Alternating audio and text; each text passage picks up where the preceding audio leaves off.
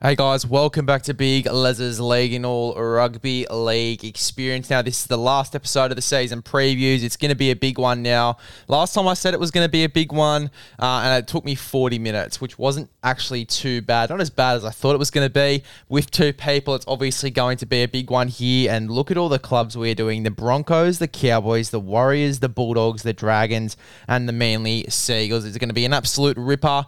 Uh, make sure you sit back, relax, and enjoy this absolute banger of a podcast. The last season preview uh, before the season gets underway, before the season 2023. Before we get started, I want to let you guys know that Evo Sports still have their packs of Oz tags. They've got awesome, awesome kits and they're not only OzTag kits, they're waterproof OzTag kits. You can play it down the beach, you can play it at the park, you can play it literally everywhere. They've got the tags, the belts, the cones, and a waterproof football to come with the entire kit as well. You get to choose the color of the tags as well. I really loved that feature when I was buying myself uh, some Oz tags from evosportsco.com.au. It's an absolutely beautiful Beautiful kit there. Uh, love playing a bit of Oz tag, especially down the beach. It makes it even more fun. It raises the stakes as well. Now, if your mate's a drop kick and he loves to kick the ball into the water just to be a dickhead, uh, they've got the waterproof footies, waterproof and completely a dickhead proof as well. So make sure you get yourself a Oz tag kit from evosportsco.com.au use the code BIGLES10 to get yourself 10% off. 10% off. It is almost robbery. Big Les 10. Make sure you use it before it runs out, guys. evosportsco.com.au.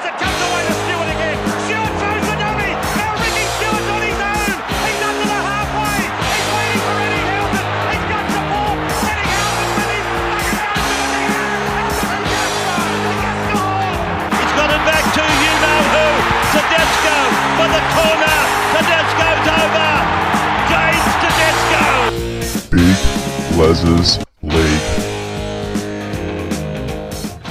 Hello and welcome back to Big Les's League and All Rugby League Experience. It's the last episode of the season previews, guys. Can you believe it? Can you believe Hayden stuck with me for this long?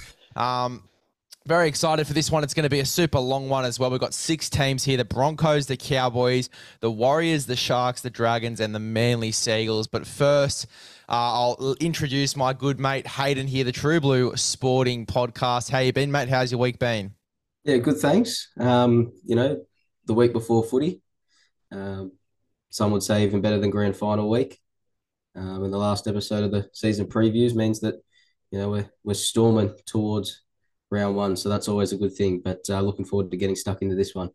Still can't believe round one is this Thursday, mate. Super pumped, super excited. But let's get straight into these teams. We'll start off with the Brisbane Broncos. Now, geez, mate, in the off season, they've been in the headlines quite a bit, even at the, most mostly at the start, um, I should say. Uh, mostly at the start of the off season, they were definitely in the papers. Obviously, uh, a few things going uh, going wrong at the club internally. Uh, we'll talk about some of the gains and then a heap of losses here as well, mate. We'll go through the gains first. So obviously, Jesse Arthars, he was on a loan deal um, to the Warriors. Now he's been brought back to the Broncos, which I think is massive for them. Um, talk to me about Jesse Arthars, mate. Is he someone that you see potentially maybe getting a crack in the starting in the starting team, or do you think he's going to be a depth player? Um, well, he had a good trial against the Gold Coast. Um, but yeah, he's probably a depth signing for them. The fact that they uh, let him go out go out on loan uh, to the Warriors probably shows that uh, he's probably a, a, little bit surplus to requirements at the Brisbane Broncos on the on the edges. But you know, Jesse Arthur is a is a very handy uh, replacement to come into that back line if one of their their stars do go down. Uh, the likes of Cobbo, uh, Farnworth, um, those guys, uh, he's able to to fill that gap if needed. Uh, I wouldn't have him starting round one, uh, but it's a very very solid replacement if if there are injuries in that in those positions. You are right, mate. They did have a pretty decent trial. He did have a pretty decent trial against the Gold Coast, uh, but a great depth player there, very talented as well. I think he did well at the Warriors as well when he was over there. Um, so a pretty decent depth player. Uh, Jock Madden from the West Tigers. You'd be a bit filthy about this one. We were obviously talking about it uh, the other week and why the Tigers would have let him go. Um, talk to me about him coming to the Brisbane Broncos. Certainly a great depth player, and obviously if Ezra Mam, you know, he doesn't have the best start to the year, could we say Jock Madden maybe snatch that six role? Yeah, Jock is is a fantastic player. He's an Australian schoolboy. Uh, he's he's had um, sprinkling of, of experience in first grade. I think um, he's gone to to Brisbane to sort of get that opportunity. He sees that there's probably a way in with Ezra Mam there. Uh, Mam was fantastic in his rookie season, but the thing with rookies is their second year and, and how they can maintain uh, where they sort of set the standard, and that would be that that'll be Ezra Mam's challenge coming into this season, and, and with Jock, someone like Jock there putting pressure, uh, it's it's really important for the the halves room of, of the Brisbane Broncos, but also Adam Reynolds. There's no there's no um illusion that that he is um, likely to miss a few games this year through injury. So to have someone as capable as Jock Madden there and waiting in the wings, he can go in and execute execute a game plan as a game managing half. Uh, you know, very very well. So I, I think it's a good pickup for Brisbane. Um, you know, if, if we look at uh, we spoke about the impact it would sort of have uh, with with the Tigers a couple of weeks ago. Uh, but for, for Brisbane, it's a handy pickup. Uh, obviously, with the loss of Tyson Gamble as well, uh, you, you think it's probably a like for like replacement in their roster uh, with him coming in. Yeah, I agree, mate. I think he's going to be fantastic, Jock Madden. Um, and yeah, as you said, he can definitely slot in and do a job there for the Brizzy Bronx. Uh, Reece Walsh is another guy that's come into the system, but obviously he's injured. He's done his eye socket, or at least a part of his eye socket there. Um, so he'll be out for round one. I've got two questions for you here, mate. Obviously, losing a guy like Jamayne Isaako will hurt them, obviously, with Reece Walsh being out. Um, they'll probably have to go with a guy like Selwyn Cobbo, I would assume, at fullback. My question for you is who would you put at fullback for the first few rounds, depending on how long Reece Walsh takes to recover from this one? Um, yeah, and what do you? What's the impact that he's going to have when he does come back for this team this season? I think you you try Cobbo back there. There's obviously been whispers the whole time he's coming to first grade. The natural progression for his career is to spend majority of his career out at the back at fullback, um, and it's easier to sort of um, to put him back there. Know that Reece Walsh will be back, and and that's their long term fullback. That's who they've signed to play in that fullback jersey. I think Reece Walsh can can potentially have a, have a really good impact for for Brisbane. The only worries that I have is, is defensively. Uh, he is, in comparison to a lot of fullbacks in the competition, quite a smaller body. Uh, so when um, defending on the line, situations like that, that that's probably the biggest concern and development for for uh, Walsh, uh, continuing his, in his career. Kind of took a backward step uh, last year after bursting on the scene. So I think it'll work uh, in in Brisbane, but you know they've they've got to be given time, and yeah, I think Cobbo probably gets a crack at round one. Who are you looking at uh, in that fullback jersey? Look, mate, I'd have to agree. I don't think they've got many options there. Obviously, as I said before, with a guy like James, Jamayne Isaako um, going to the Dolphins now. Uh, David Mead's also out. Te Maire Martin's also out. I mean, they haven't got they haven't really left themselves with many options here. Um, so yeah, I would have to agree. I think the Cobbo would probably get the crack.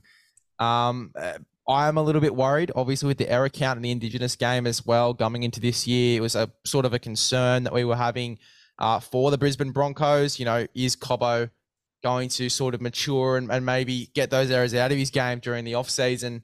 Um, but look, yeah, I, I guess I'm a little bit concerned putting him in such a key role early this early on in the season as well.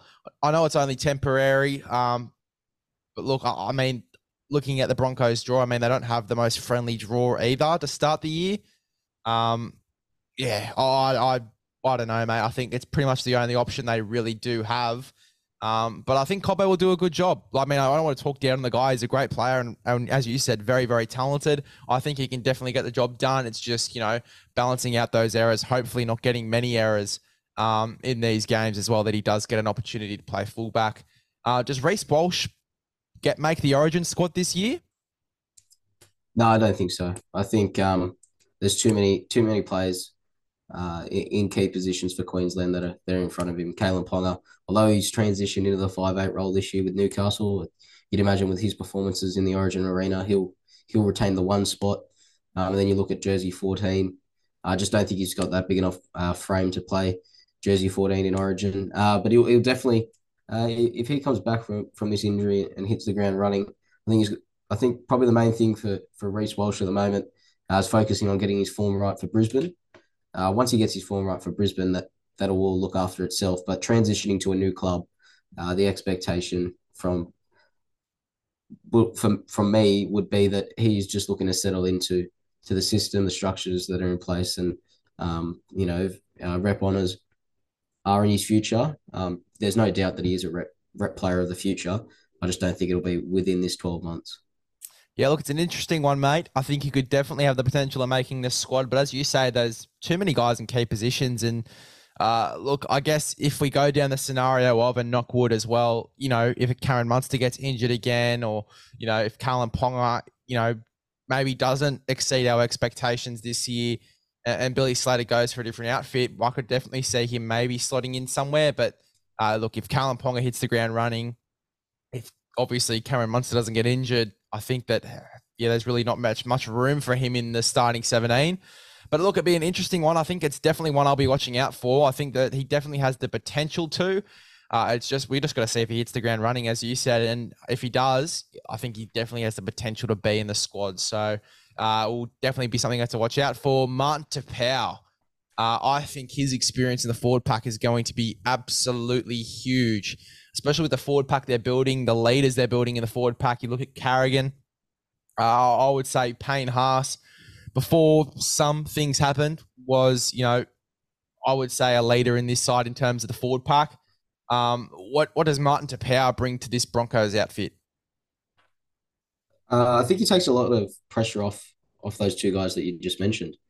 Uh, for for long periods of time there, definitely in the, the early part of Haas's career, it's been him in the middle middle third of the field, and he's been the only real one there. We saw Carrigan step up in a massive way last season, and you could probably uh, look at the demise of Brisbane, for a lack of better word, uh, the back end of last season, and their their drop off to the fact Carrigan spent a lot of that on the sideline through a suspension um, on a tackle of, of Jackson Hastings um, towards the end of the year, and without them, they they looked rudderless, quite frankly. So to have someone like Taupau able to have that experience, he's played in big games in the competition. He's, um, you know, he's a fantastic front rower. Probably fell off a little bit last year and um, didn't play his best footy.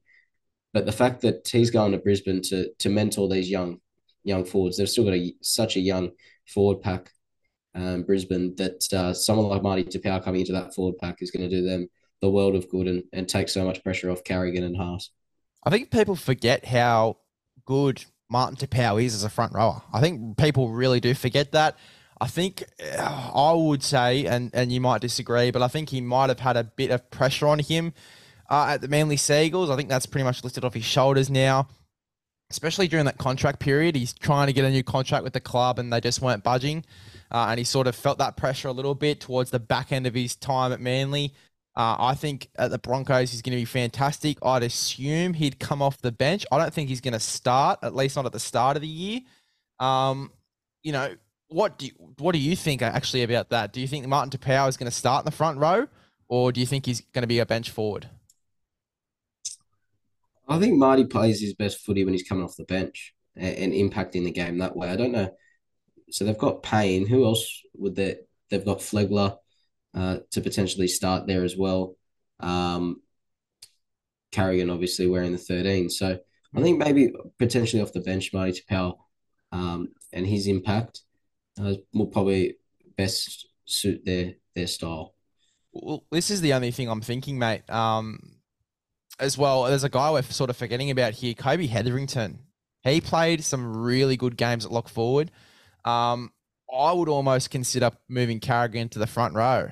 Then you start with Pass and, and Carrigan in the front. You have Kobe Hetherington in the 13.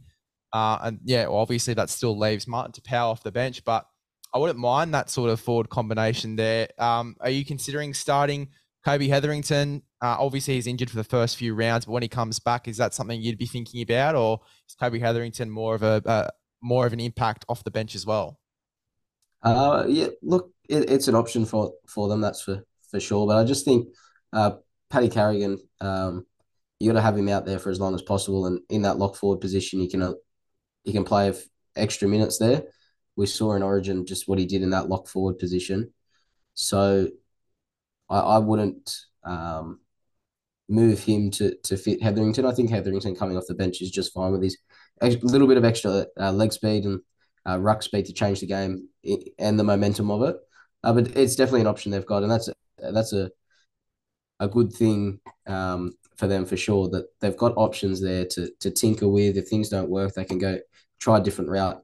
Uh, with with Brisbane, we probably haven't said that um, over the last couple of seasons. It's been very one dimensional um, with where they're going to succeed. So the fact that they've got options and, and different ways to play is definitely um good signs for for Brisbane. That's for sure. I totally agree. Um, now I think before we get into the losses, we've sort of got to talk about this one because it's with Brisbane, um, and there's a bit of a double whammy as well, a, a double sword to the chest here for Brisbane. Tom Flegler and Herbie Farnworth have signed with the Dolphins for next year as well. Um, had to bring this one up because it is huge. I know it's not for this year, and I know we're doing the previews for this year, but talk to me about the impact that is going to have on this Broncos outfit going into 2024? Yeah, they're, they're big losses. Uh, Herbie Farnworth is, was exceptional last year before he uh, fractured his elbow. Uh, then he his performances at the World Cup for England were phenomenal. Uh, you know, I think a lot of clubs were, were looking at Herbie Farnworth. I, I did hear uh, whispers with uh, Canterbury, uh, the Tigers, even the Roosters at some stage at, at one stage, and, and the Dolphins were able to get his signature. So that's that's a really good signing for them. Uh, and Flegler as well is an Origin middle. So, um, but I don't think it'll impact them this season. Uh, I think the fact that their contracts are done, they're sorted, they're out of the way early in the year. Uh, they know that they've got twelve more months at the Broncos, and uh, they'll be hundred percent committed to to hopefully for the for the Broncos getting them back to finals footy and, and competing and restoring their their dominance in in the competition. Yeah, totally, mate. And I can't wait to see uh, how that one goes for them. And uh, look, for me personally, I think that Herbie Farnworth and uh, Tom Flegler are great signings. I mean, Herbie Farnworth as well potentially could play fullback for them coming into this side. I know they were looking at Stephen Crichton to, to, to make that role um, for them. Uh, Herbie Farnworth made it clear how he wants to play fullback. Um, so interesting to see where he ends up in that team. Tom Flegler as well, as you said, an origin middle. Um, and look, to be honest, depending on how their depth goes this year, I think he's going to make the squad yet again. I think he's a fantastic footballer, Tom Flegler, and just an absolute goer. One of your more, I would say, almost old school front rowers as well. Um, and a great player, Tom Flegler there. So great signings, Herbie Farnworth and Tom Flegler. Let's talk about this year, though. Some of the losses for the Brisbane Broncos. Jamayne Isaako left for the Gold Coast during the year, but has signed with the Dolphins. Uh, David Mead and, and Ryan James have retired.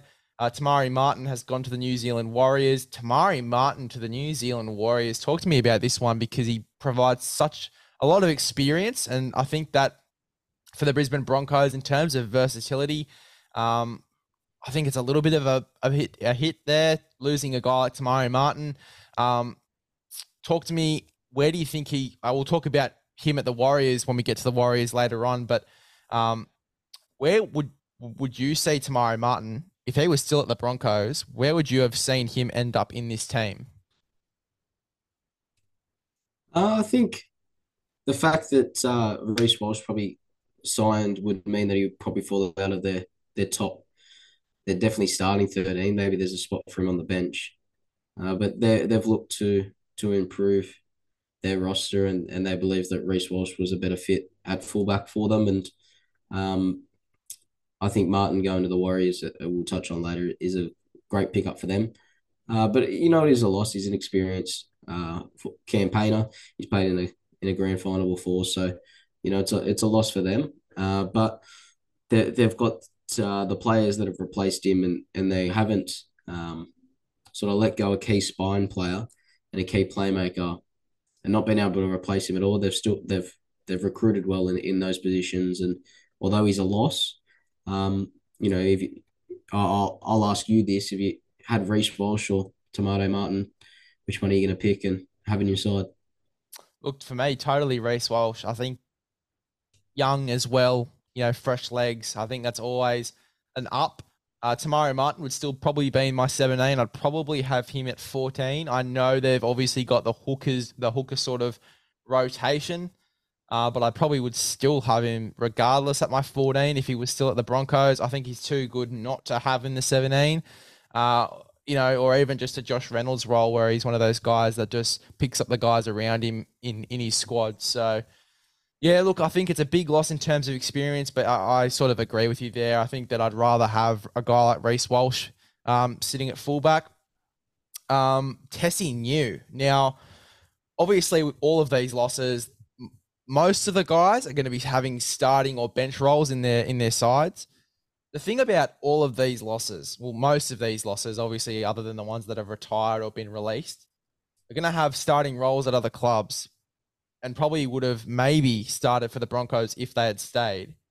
But then I look at all of these losses, right? And, you know, I think while, you know, they're big losses, you know, I think it was necessary in terms of the side they're building going into the next few years. I mean, I'll read out the names now Jamayne Isaako, uh, Dave Mead, Ryan James, Te Maire Martin, um, Brenko Lee, Tesi Niu, Tyson Gamble. Tyson Gamble's a big one for me. I reckon Tyson Gamble, oh, that was a huge loss. In terms of depth in the halves, I think that was big.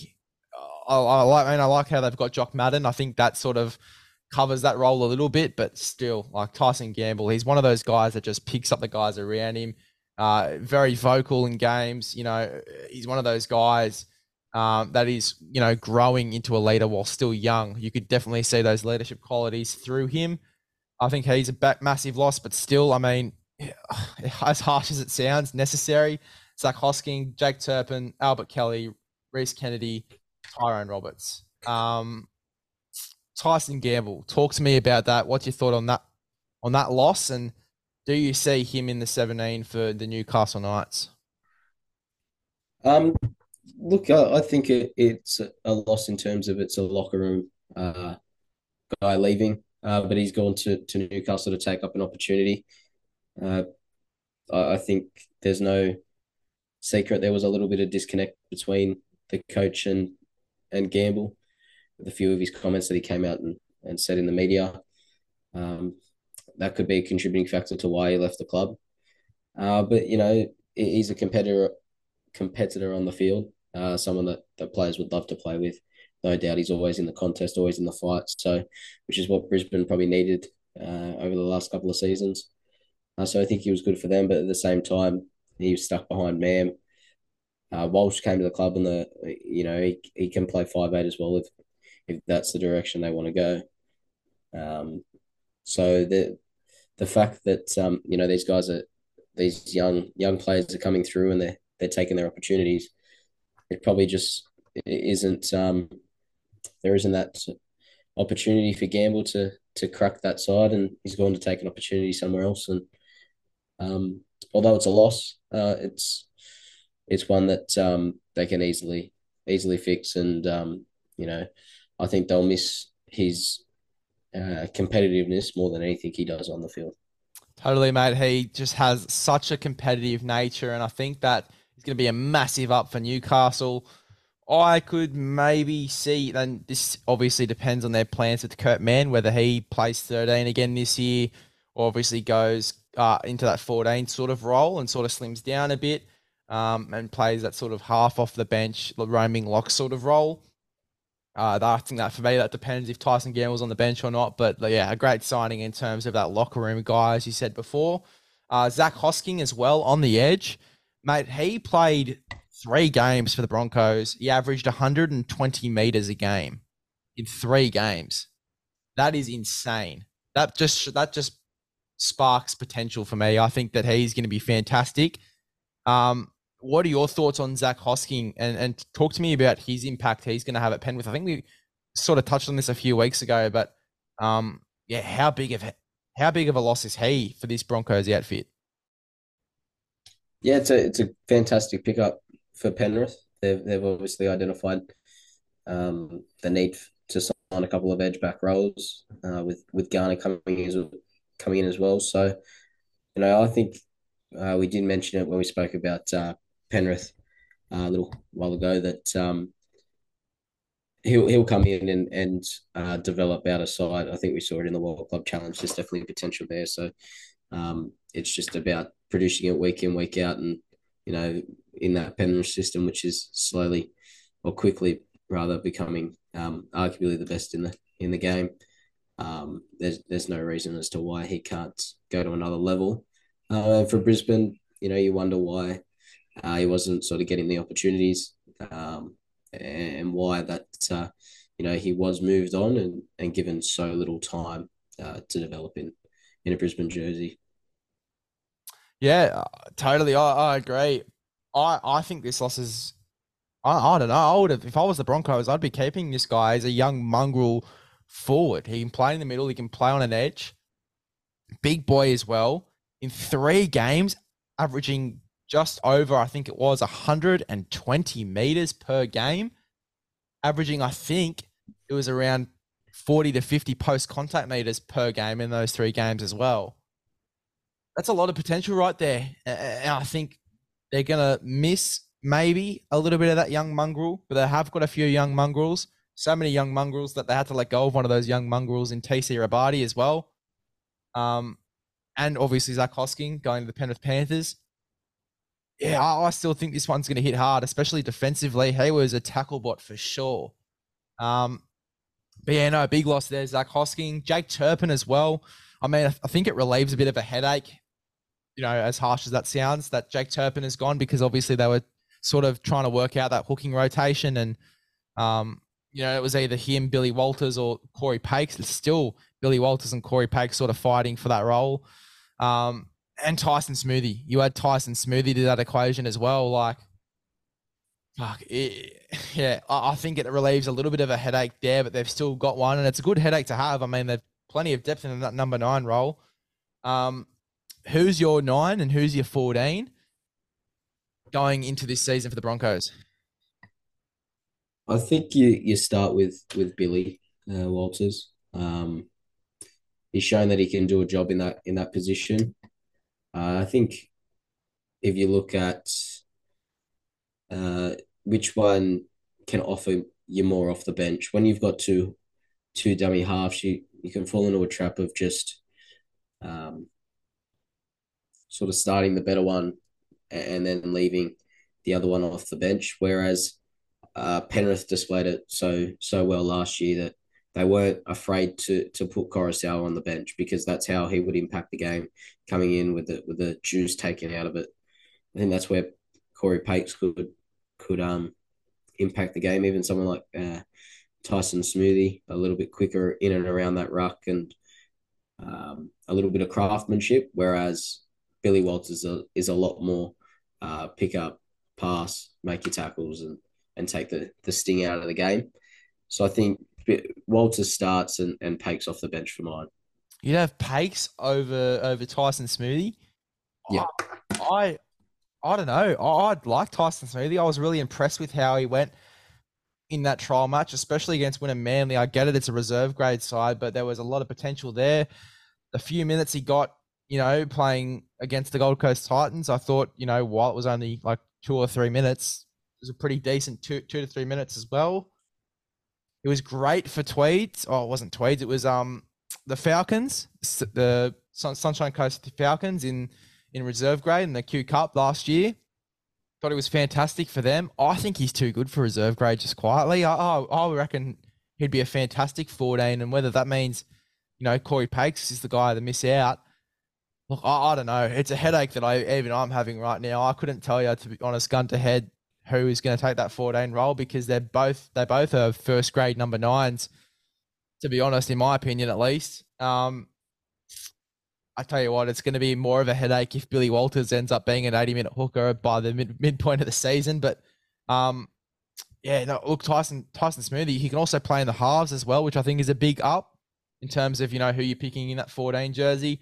Yeah, uh, look, I, I don't know. I, I, guess I agree with you, Billy Walters and Cory Paix, just due to first grade experience. But geez, Tyson Smoothy, I think it's a bit of a rough one to leave him out. Um, it's definitely going to be interesting to see who walks out round one. But I think I agree with you. I think it's going to have to be Billy Walters, Cory Paix. Uh, but Tyson Smoothy, guys, definitely one to watch. Definitely one to watch in this side, uh, especially you know during that Origin period. Depending on what happens with this side, he could definitely get a crack somewhere. Um, I think they really need to sort out their spine, mate. Oh, I think they really need to sort out their spine. Obviously, there's a bit of dramas, obviously, as we just said in the hooking role. Also, you know, there's two guys that can play 13. There's also about three or four guys that can play six. Um, does Ezra Mam keep his spot all year round, or do you see someone else hopping in? Yeah, I think he keeps his spot. I think their their uh, spine's pretty set for mine. Um, I don't see much change other than um, with that Walsh injury. Um, they're obviously not going to have their their first choice spine. I think the question is that the fact they've got options you know, that's a, a positive thing. But I, th- I think they've got their first choice spine, but it's just how often will they spend um, time on the field together? How and, it, that'll that'll go a long way in determining how successful uh, the Broncos will be this year. How many games will Walsh, Mam, Reynolds, Walters, and Carrigan play together? If they play majority of the games together, there's no reason why they can make that leap into the into the finals. But if you know Walsh is missing a few games, uh, Reynolds has a history of, of missing missing patches throughout a season. Carrigan's going to be uh, withdrawn from the side during Origin. There's no doubt about that. So it's how do they manage that, and how do they maximise their time with with those players in those positions? And um, if they're able to do that, I, I, can see them climbing the ladder for sure. Uh, so I think their their spine's pretty set for mine. Are you concerned about Reno at all going into this year? No, I wouldn't say concerned. Uh, I, I think he's he's been managing little niggles here and there throughout the last five years of his career. So I, I don't see a concern. And if if there is um, a concern, someone like Jock Madden is able to to come in and replace uh, Reynolds. But uh, you know, he, he's been dealing with with these injuries for a little while. The fact that he's able to manage them now, um, and and he'll be, he wouldn't um, have backed himself with the contract he signed if he didn't think his body could handle it. So, um, I I'm not concerned at all. I think he, he's a professional and he'll be able to to maximize his time on the field. Yeah, totally, mate. Well, I'm very interested to see how the Broncos will go going into this year. Um, and yeah, look, I think one of the main things as well going into this year is just to blood the young guys in. There's a plenty of young guys we talked about blooding them into this side. Um, you know, and yeah, I think that the Broncos are going to go quite well this year. If it's a reflection of how they went at the start of last year, I see them probably going and getting around sixth to eighth. I think that's where the Broncos sort of land for me. Um, what do, where do you think they sort of end up as their bracket on the ladder? Um, well, we're going to go through our ladder predictions at the end of this, so um, you know, I've obviously got them somewhere. I I can't wrestle on where to put them exactly. I'm still tossing and turning. It's definitely going to be um, seven to ten. I think. I think they'll either make finals or just miss it uh, once again. Um, and it it all comes down to how often their key players are on the field together. Yeah, look, mate, I agree. Now I think we've spent a bit too much time going through the Broncos. I know Den and Kent would be happy, but we got to move on to the North Queensland Cowboys, mate. I'm excited for them, and I'm particularly. You made a point the other week about South. So obviously, when we weren't recording um, you know that they haven't lost too many people, so it could be a massive sort of advantage for them going into this year. I think the Cowboys are pretty much the exact same, other than obviously Tom Gilbert and Hamiso Tabuai-Fidow, obviously going to the Dolphins. I, I sort of resonate with your point that you made the other week about South, but I, I would also, uh, I mean, I could see that working for the Cowboys as well going into this year. Um, Gains, they haven't got too many of those. They've got James Tamou and Jack Gosiewski. They haven't gained too many guys. They also haven't lost too many guys. Talk about how advantageous that's going to be going into this year for the Cowboys. Well, they've obviously backed their, their roster. Um, I, I am a little bit concerned about the Cowboys. I'll, I will be honest, and um, that's not me saying that they they've they're a very good side, and, and what they did last year is to be taken uh, with a grain of salt. That's, that's definitely not what I'm saying. But I, I, what I am saying is that so many of their their key players last season had career years. You look at Tom Dearden, he's never played better footy in his life. Uh, Robson, um, they, they were at at the top of their game. Uh, Drinkwater. Um, it's whether they can match it once again and, and stay consistent at that level. Um, and, and that's the, the the tough challenge for um, the Cowboys moving into this season. They're not going to have, you know, I was what, um, you know, I heard during the week that um, they're not going to have that surprise factor um, that um, teams are, are going to be a little bit surprised with how they play talk out of North Queensland is that they are happy being the hunted. Um, you can all talk, you can talk it all you want over the summer that you know we're happy for, for teams to come and, and put a target on our back, but you know you got to stand up and deliver. I've seen a lot of people having them playing in the grand final. I'm a little bit concerned. I, you know, it's not me saying that they're not they don't have the potential to get there. That they definitely do, but you know, I think we expectation on the Cowboys could should just probably drop back a step. I don't know where, where you sit on it, but I'm just a little bit cautious uh, with the Cowboys this season. Look, mate, I think even if they do drop back a bit, and, and I sort of made this point uh, last time as well, the fact that the comp is so even now, you're going to see a big shift in who is in the eight and who's not.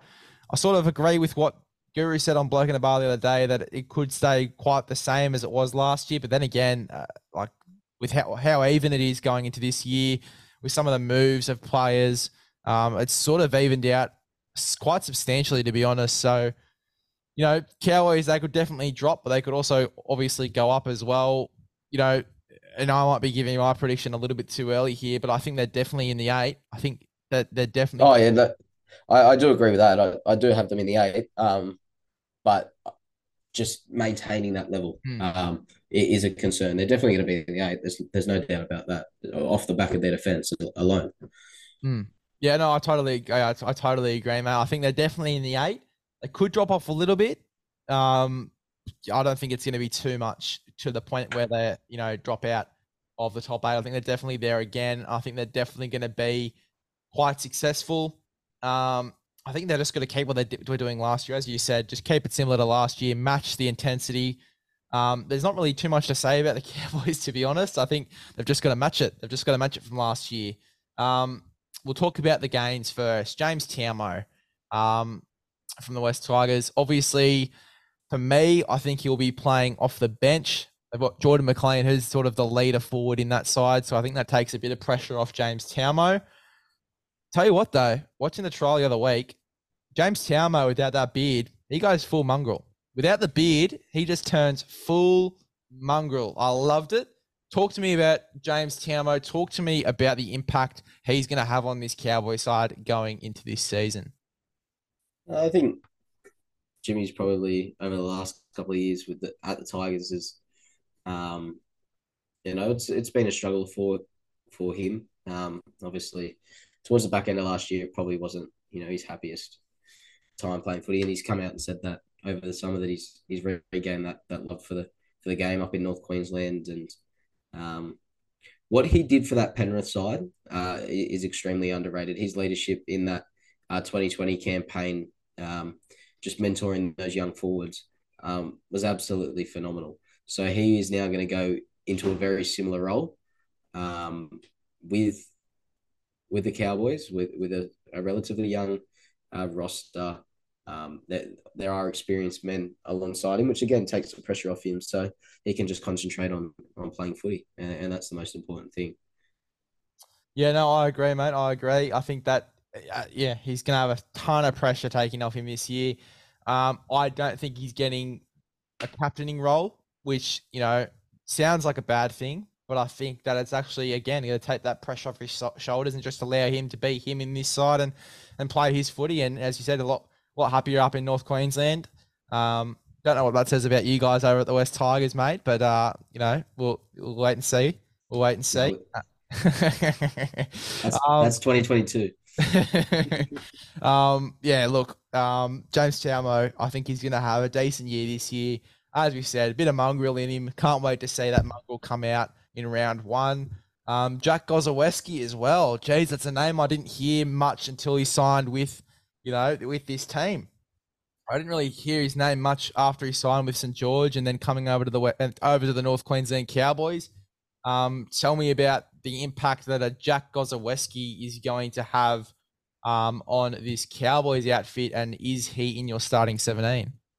I think uh, Gosiewski, when he um, played his best footy, it was at Manly, um, and he he showed glimpses. I don't know what happened when he went to St George. Um, you know, they say that's where careers go to die. I reckon um, with St George, but um, no, we'll mention it. We'll talk about them later. But um, in all serious seriousness, um, I, I, think it's it's a solid pickup for them to to have someone like um, um, in the wings um, with, with Nanai. Um, Heilum Luki's coming back from an ACL injury, who who they you know thinks a better footballer than Nanai, um, and that's scary. Uh, Leilua um, is there as well, so that they've got some depth in their outside backs, and that and that's really important. Uh, sorry, not their outside backs, their their edge back rows. So it, I think it's just a, a, solid pickup that that um, you know may go under the radar. He'll come in and be able to to do a job, um, and that's what those Cowboys Cowboys players do do. Um, is come in and do a job, um, and that um, could be a replacement for Tommy Gilbert. Yep, uh, I, I, totally agree, mate. I think that uh, he's going to be great. I think that he could definitely come in and do a job. The only thing I'm concerned about with him being an edge back rower is he hasn't got the, uh, that much size on him. He's not really big compared to some of the other forwards that they do have, who have got a shit ton of size on them, uh, especially the Islander boys. You look at guys like Jeremiah Nanai and um, some of the other guys in that team, absolutely massive. Um, Jack Gosiewski doesn't really have too much size on him, but you know, quite agile and quick for for a young back rower as well. Uh, we saw glimpses at Manly of the potential that he does have. So, look, I'm interested to see where he ends up. I really am. I really am. Um, is he in the starting 17 for me? I'm not sure. I think Tamou takes a spot. Um, they've got another guy who, whose name is escaping me, uh, who was injured for most of last year. Um, in the, Luki. Yeah, Lukey, Heilum Luki. That's right. Um, that's coming back into this team as well. He'd take another spot. Um, Luciano Leilua, I guess, frees up a spot. Um, you can almost count him as a loss. I think now I don't want to say anything that's incorrect, but I think he's been stood down by the club, um, or at least is temporarily stood down by the club. Um, you know, with some stuff happening not in rugby league. We won't talk about that, but um, I guess that does open up a spot. But they've got a a bunch of young guys coming in, Griffin Neame as well.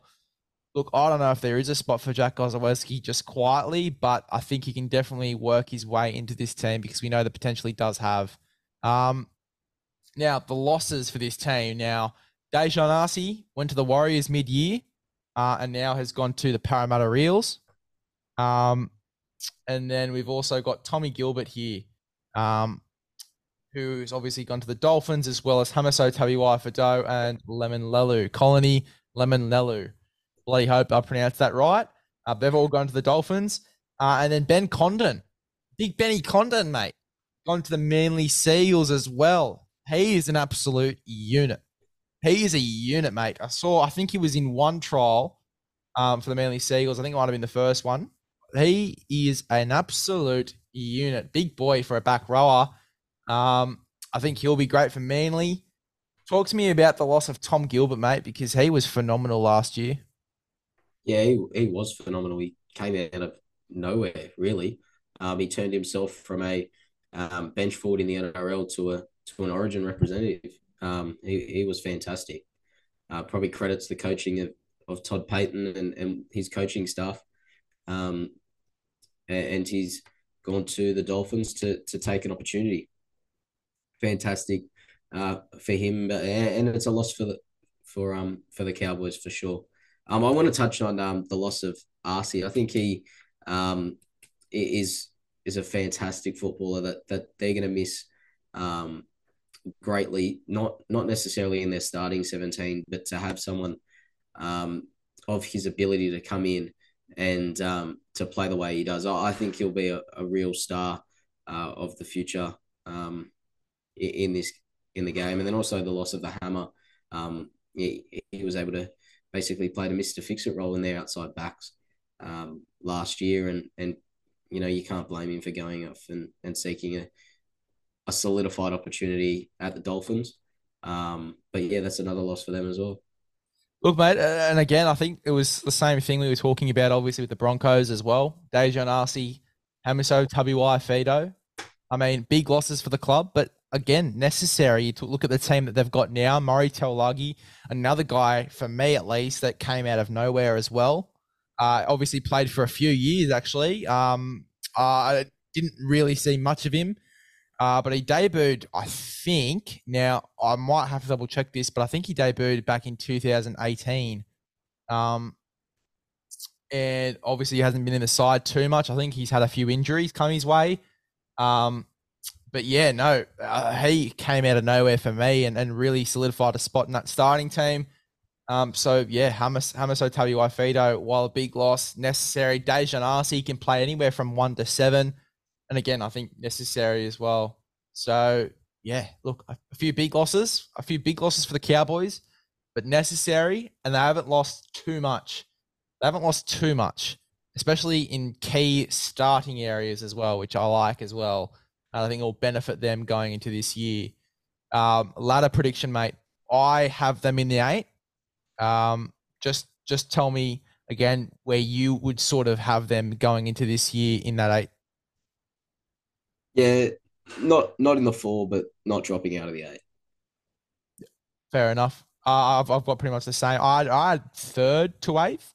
I think they could push for the top four, um, but I agree with you, mate. I think bottom four, I think is fair enough. But look, they, they exceeded expectations last year. Let's see if they can do it again. Yeah. Um, the New Zealand Warriors. New Zealand Warriors. I am excited for this preview. I tell you that for free, mate, because I think they're very exciting and the confidence they played with the other night. Um, look, if they roll into round one with the same confidence, mate, they're dangerous. They are dangerous. You look at some of these gains. Marata Niukore, Luke Metcalf, Dylan Walker, Mitch Barnett, Charnze Nicoll-Klokstad, uh, Te Maire Martin, which we'll talk about, uh, Jackson Ford, and Brayden Wiliame. Brayden Wiliame disappeared. He disappeared off the face of the earth. Brayden Wiliame he was at the West. Uh, sorry, he was at the um, St George Illawarra Dragons. Disappeared off the face of the earth. Careers, they go to die. I know, and then he's and then he's come back. Now, I don't know what this club name is, but he came from Perpignan, Perpig, Perpignan. I don't even know where that is, mate.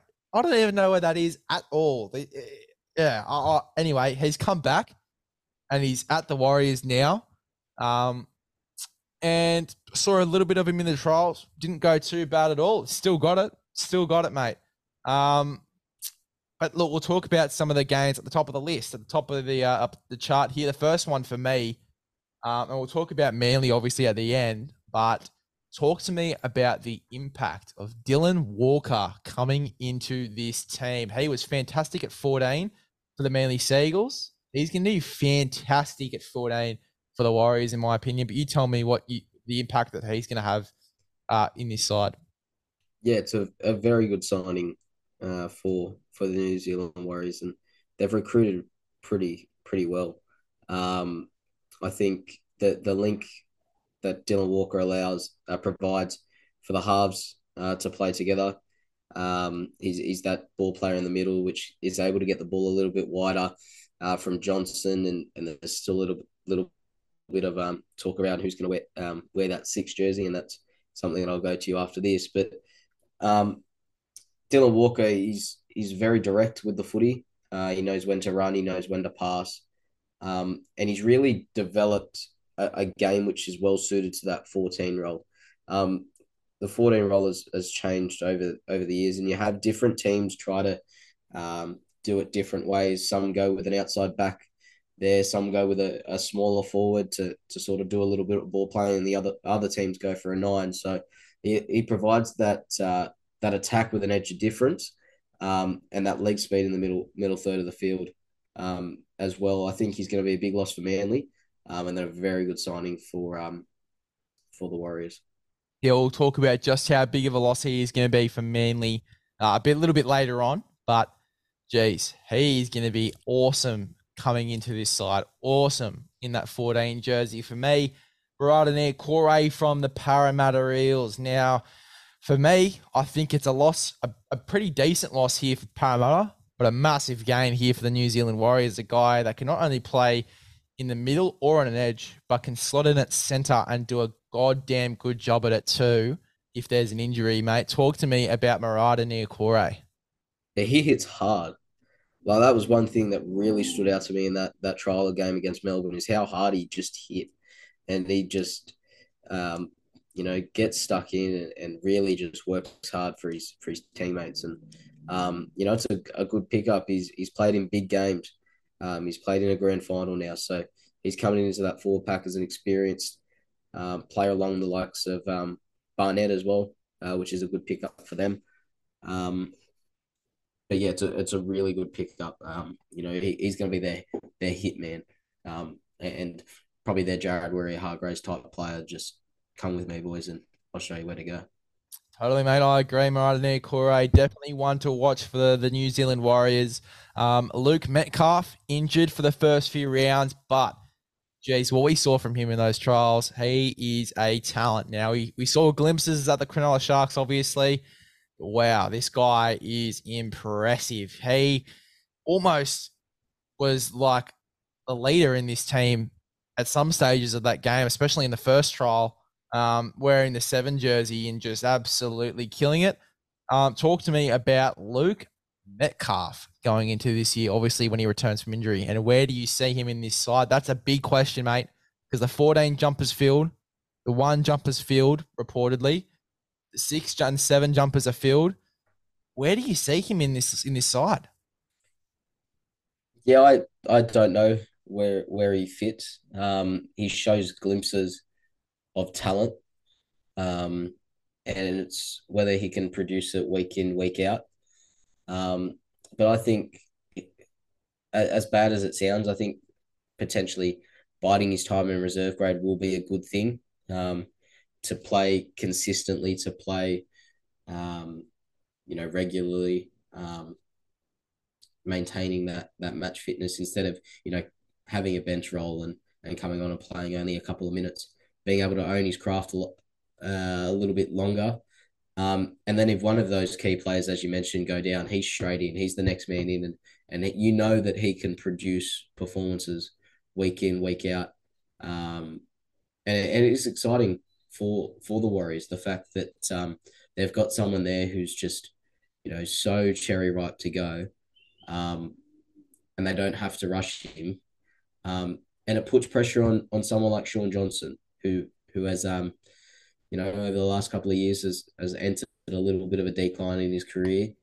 There's a young, hungry uh, playmaker sitting in the wings, and if you're not up to scratch, I don't think Webster will be afraid to to say, um, go play some games in reserve grade. We're we're moving forward. Um, so I think it's it's very exciting for the Warriors, mate.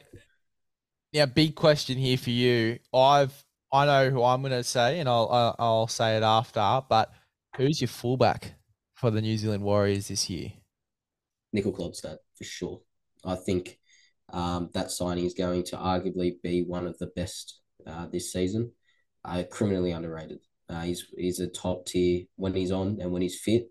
He's a top tier fullback in this game. You saw in 2019, he was absolutely phenomenal um, for that for that Raiders side, and um, injuries over the last couple of years has, has plagued him. Uh, but yeah, n- number one, uh, CNK back in the war, back in New Zealand, back with the Warriors. Um, I think it's meant to be, and I think he's in for a ripping year. I want to say something you don't like, mate. I reckon Luke Metcalf's my fullback, and I'd probably have Charnze at centre. Um, I just think Luke Metcalf is too good to be out of this side, bro. I think he's way too good to be out of this side. And I know I sort of understand your comment, you know, keep him in reserve grade, get him that experience, get him ready. He is ready. He's been ready for two years for me. Um, I think he's just ready to go. And I think I would be giving him that crack at fullback. Uh, it, when he comes back, I think Nicoll-Klokstad will be there for now. I agree. But, oh, God, I think Metcalf uh, he, he is criminally underrated. I think that he is definitely going to push his way into this team. I think it's going to be at fullback. I think they're going to keep SJ at seven. I think they're going to keep Te Maire Martin at six. I think that Luke Metcalf's probably going to take the one. And I'd probably have Nicoll-Klokstad at centre. He's played really good at centre during the international games. Um, I, I like him at centre. I think he'll have a really big impact there and maybe even you know like a Joey Manu role or a Tom Trbojevic Origin role where he just roams and you know you give him that freedom and that freedom. Sorry, um, I would have him at centre to be honest. Charnze to Klokstad. Um, what are your thoughts on that one? Um, yeah, look, I, I you know I see where you're coming from. Um, I just think that this the solidness of of Charnze, you know what you're going to get from him um, and and yeah, that Metcalf does have the X factor, but I, I just like I like the the fullback to to be his best game here and his worst game here. So um, it's definitely something that um, for the Warriors, the first time they they've got options in that in that jersey, it seems like. Um, but yeah, I I like um, Charnze there. I think that's his best position. Um, and you know Metcalf, uh, it's just, um, you know, one of those things where he, he looks to get an opportunity at, at the Warriors, and um, he might just have to wait a little longer. Hmm.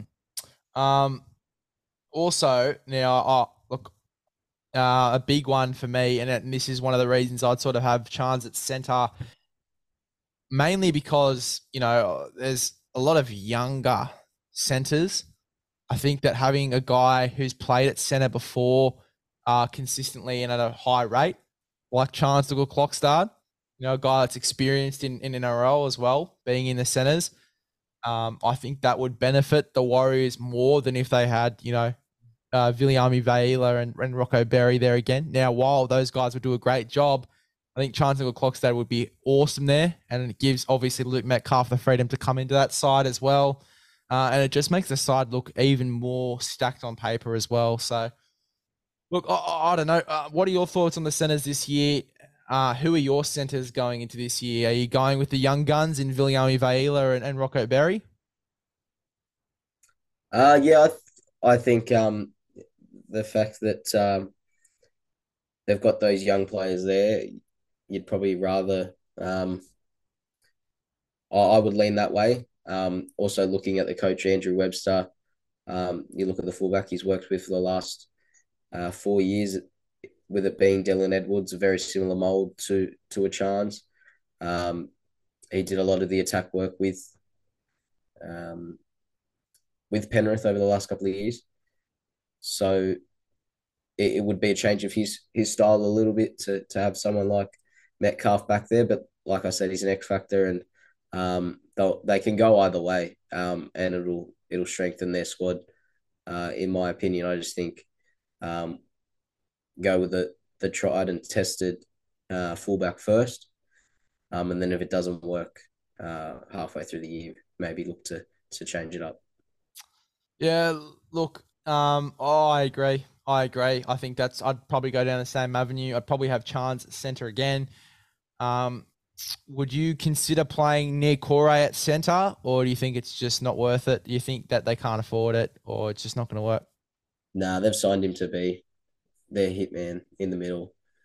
Um, it, it, well, in my opinion, that's where that's where he belongs in this side. That's why they would have brought him in. So you know, if they need to, like like Parramatta did, push him out on an edge, I'm sure they um, they'll do it if they have to um, with injuries and whatnot. But uh, just not not quite yet. Um, he's their their man in the middle, their their leader, and want to move him uh, to the edge.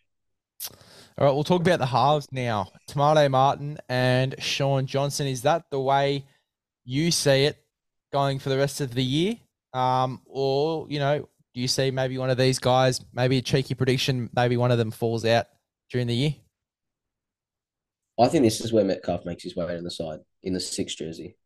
Um, and I think, uh, unfortunately, Johnson, he, he's just hasn't performed over the last couple of years. And I think he may make way for someone like Metcalf to come in and play six. I think uh, Martin has the capabilities to to play seven, and you saw how they worked together in the in the first trial, albeit against a, a bunch of kids, um, which were were rolled out. Um, they, they've shown that they can play together, and they do have the ability to do so. I think they'll definitely start with Johnson, but um, if they're they're not where they want to be after say ten rounds, this is where I think Metcalf makes his way on the side, and I've got him around the six halfway through the season. Very interesting. Very interesting. Uh, we'll have to see how the halves pairing shapes up going into this year for the New Zealand Warriors. I think that it's going to be Maire Martin and Shaun Johnson. I don't know if they're going to boot SJ that easy. I don't know. It'll be very interesting to see. Um, but you know, as I said, you know, your new coach probably not afraid to make sacrifices in this team as well for success. Um, Jackson Ford, he's a guy I've been keen to talk about. He's a gun coming from the Dragons, where dreams die, maybe, but you know, he might have been happy there. Uh, you know, if he was at the West Tigers, you, you don't know how that would have gone. Um, nah, but um, all jokes aside, Jackson Ford coming into this New Zealand Warriors outfit. Um, what are your thoughts on him going into this year? Um, he's an absolute gun on that edge for the Warriors, and in those trials, he was great. Yeah, it's a solid pickup. Um, you know, I think that the fact that um, what you look for in an edge edge back rower or or um, a bench middle is is someone who can who can do a role, who can be defensively solid, um, and with the ball, uh, carts it forward and, and um, you know, just works and, and works and works. And that's what Jackson Ford does. So anytime you can pick up a player like that and put him into your side, you, you're obviously benefiting. So it, it's a solid pickup. Like I, there's not much um, more to more to say it, for me. Um, that he may go to another level. Uh, he may not. Um, but it's someone that uh, you can sort of rely on to do a job. Yeah, I agree, Matt. You know what you're gonna get him get from him each week, and yeah, as you said, solid pick up there. Uh, we'll go through some of the key losses here. Obviously, Cody Nikorima left during 2022 to go to the South Sydney Rabbitohs. He's now at the Dolphins. Uh, Matt Lodge left to go to the Sydney Roosters during the year. Still at the Sydney Roosters. Not sure if he's got a top 30 contract yet, though. I haven't heard anything to suggest otherwise, so I'm a bit 50 50 on that. Obviously, Jesse Arthars left. We talked about him going back to the Brisbane Broncos. Euan Aiken, obviously the Dolphins. Losing Reece Walsh for the New Zealand Warriors. Talk to me. Talk to me about that loss for them and how big of an impact that's going to have on them going into this year. Um, look, I, don't, I think I don't think it'll have as big as an impact as people are thinking, only because we just spoke about probably for about 10 minutes that they're, de- they're sort of not debate, they're, they're headaches in the fullback position and in the key positions in their spine. So you have Walsh there, that's another headache um, that they have. So I think they identified that that Reece probably was heading back to Australia, and you know that was always was going to happen. And whilst they had him for that short period of time, uh, he he showed glimpses and he and he performed well in a Warriors jersey the fact he's now um, no longer there, they'll miss his brilliance and they'll miss that. They'll miss um, his attacking best. Uh, but as I as I've said um, over the last ten minutes, I think um, if it is Nicoll-Klokstad that, that where's the the one, um, they've got a solid solid player there who who will do a job week in week out and um, control that defensive unit. And then if they have Met, if they put Metcalf back there, they've got the X factor of Reece Walsh anyway. Um, so I, I, think it'll be. I don't think it'll be as, as big as a loss as people are thinking. I, I don't know where you sit on it, but sort of what I'm thinking. Yeah, no, mate, I, am inclined to agree. I think it depends on maybe when they get to about round 10, as you were saying, you know, what happens with SJ, what happens with Maire Martin, and what happens with Luke Metcalf, obviously with Charnze as well, if he stays at fullback. It really depends what happens in the next two to three months, mate. Round one hasn't even happened yet. We haven't seen these guys play. So we don't know how much of a loss he's going to be until maybe mid year. Um, but look, it'll be an interesting one. It'll be an interesting one. We saw how good he was for Brisbane, and to be honest, how comfortable he was at Brisbane in the Brisbane jersey as well, compared to you know his time at the Warriors. And I know it was only a trial, but he looked, for me at least, a lot more comfortable. Um, but yeah, look, will be very interesting to see how this spine shapes up, and you know if they are going to be a contender going into into next year. Um, some of the other guys as well worth mentioning before we move on uh, to the Sharkies. Uh, Eliesa Katoa, he's gone to the Melbourne Storm. Fuck, he is an absolute freak. He gives me Jeremiah Nanai vibes, and he he debuted before Nanai as well. Talk to me about Eliesa Katoa and his impact he's going to have at Melbourne, and look how much of a loss he's going to be for this New Zealand outfit. Yeah, he's he's going to be phenomenal for for Melbourne. I, I mentioned it when we we did the Melbourne uh, preview. This is one of the, the signings which makes me most excited for this year. Someone like him with with his ability going into that Melbourne system is just going to go to another level. Um, and you know, people are going to look back and, and look at why the Warriors sort of let him go. I just that I think it's going to be um, that Melbourne have just done another masterclass with with their coaching. Um, yeah, he's gonna he's gonna go to an absolute another level uh, this season. You even saw it in the trial and the the brief brief um, glimpses that we got. Yeah, he was phenomenal, um, and he he is gonna he is gonna kill it at uh, Melbourne. Yeah, no, I agree, man. I think he's going to be fantastic over at Melbourne, and a bit of a loss um, for the Warriors as well. Uh, looking at these this losses list, particularly the bottom end of the losses list, but also you know you guys like Matt Lodge. Well, obviously there was you know dramas there, but we won't talk about that. But Matt Lodge, Eliesa Katoa, Aaron Pene, Jack Murchie, Ben Murdoch Masila, Dunamis Lui. Dunamis Lui hasn't been mentioned whatsoever. He's been released from the club. I think he's playing for the Dolphins juniors side, the Redcliffe side, uh, this season, where he played I think a few years back before he obviously signed with the Raiders, and then obviously with New Zealand. But no one's talked about it. He's been released as well. Um, they've lost a few forwards here um, in this side. That's going to hurt them going into this year. I know they've got guys like Mitch Barnett, who we haven't even talked about either. Marata Niukore, Jackson Ford. They've got some guys coming in. Obviously, Tohu Harris has been great last year, and uh, some other forwards in this side as well. Addington Fonua Blakes. Um, I think we talked for about 30 minutes about the spine, mate. I think the forwards is where they're going to struggle this year. Um, talk to me about how hard this forward pack's been hit. Yeah, I think this is where the, the question marks with the Warriors um, sort of lie.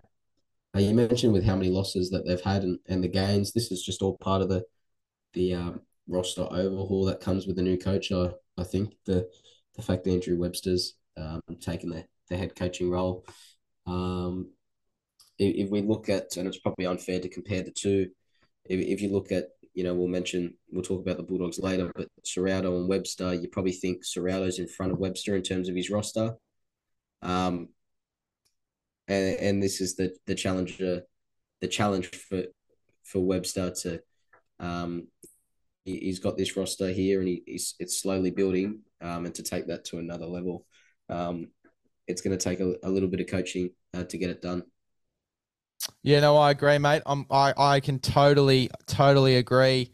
Um, yeah, it's going to be very interesting, very interesting to see how this side ends up and how the forward pack sort of molds together as well. Um, talk to me about where you see this side on the ladder. Give us a bit of a, a rundown as to you know all the factors and, and where you sort of see this team ending up this year. Um, well, the Warriors they're so hard to predict.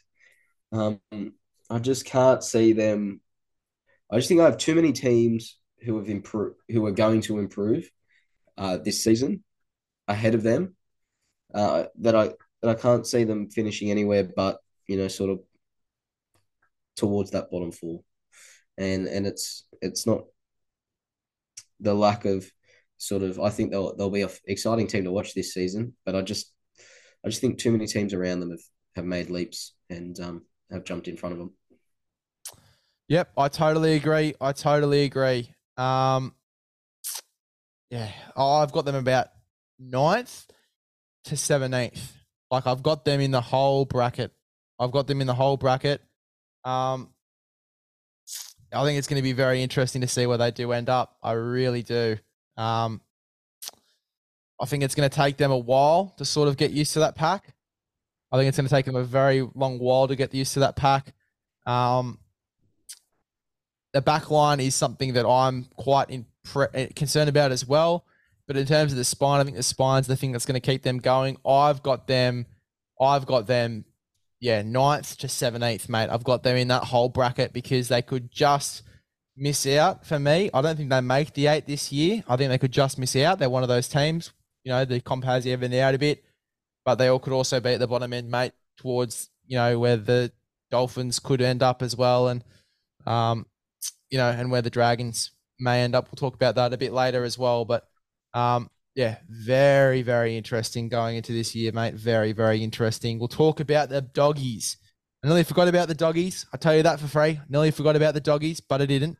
Um, yeah, look, they've got some big signings coming in. The big one for me that I am super excited about is Reed Mahoney fuck, he's had an introduction into this team. He has been outstanding. Those trials, outstanding. His passing game, his kicking game at a dummy half, he brings obviously from Parramatta. Talk to me about Reed Mahoney. For me, mate, I reckon signing of the year. Uh, can I do you one better with signing of the year mm. in this club? Cameron Ciraldo. Um, Cameron Ciraldo is, is going to win Coach of the Year this year. Um, is going to take this club um, to another level.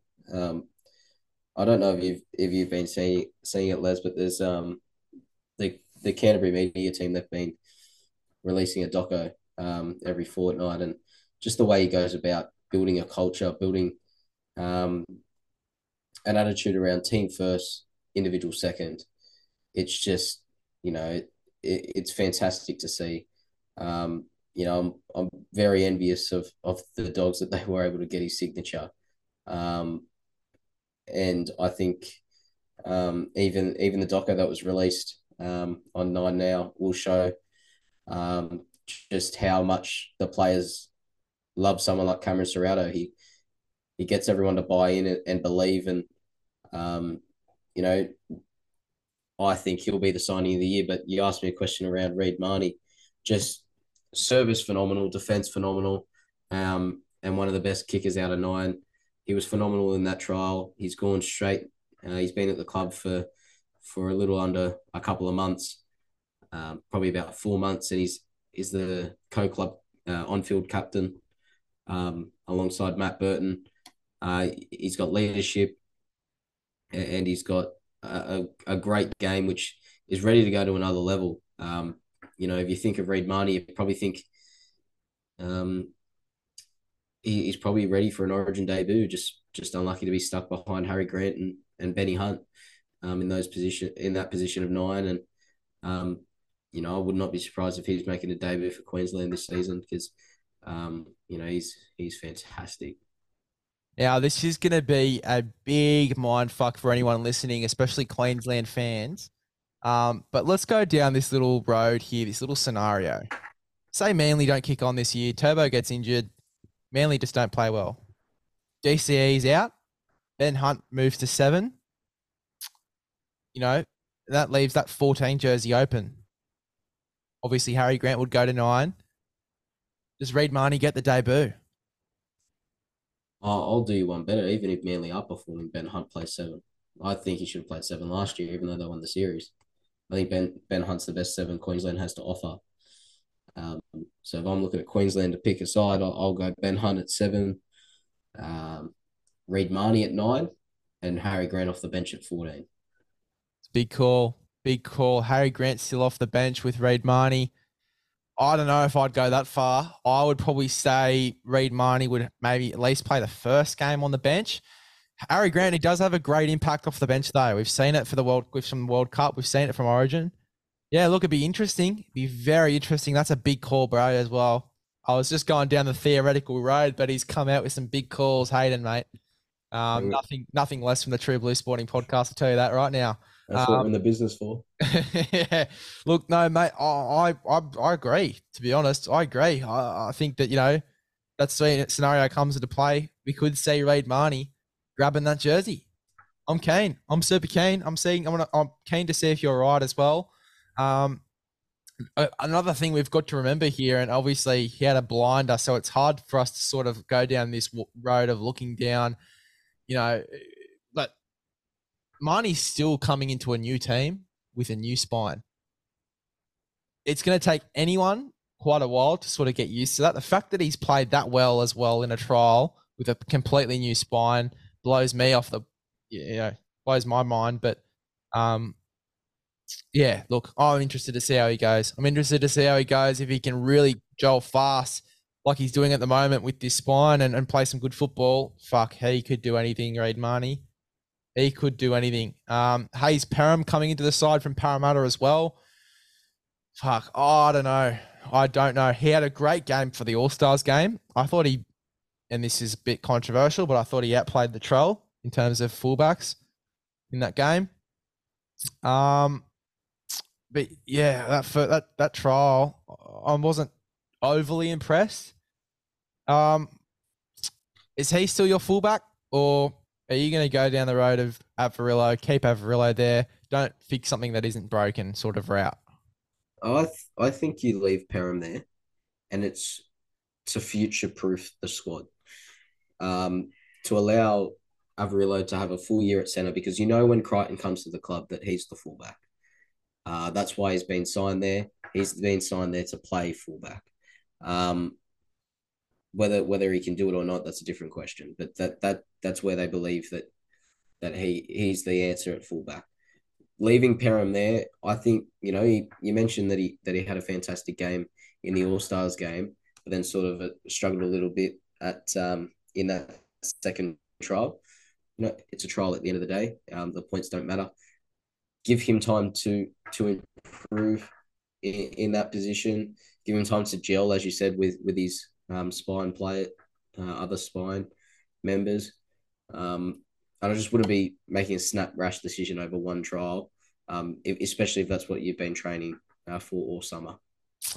And I'm going to get butchered here. I'm going to get absolutely butchered. But even with Crichton coming in next year, you know, like if I had to, if I was building a team and I had to pick between Averillo or Crichton as my fullback, I'd pick Averillo and I'd have Crichton at centre. I don't think he's a fullback.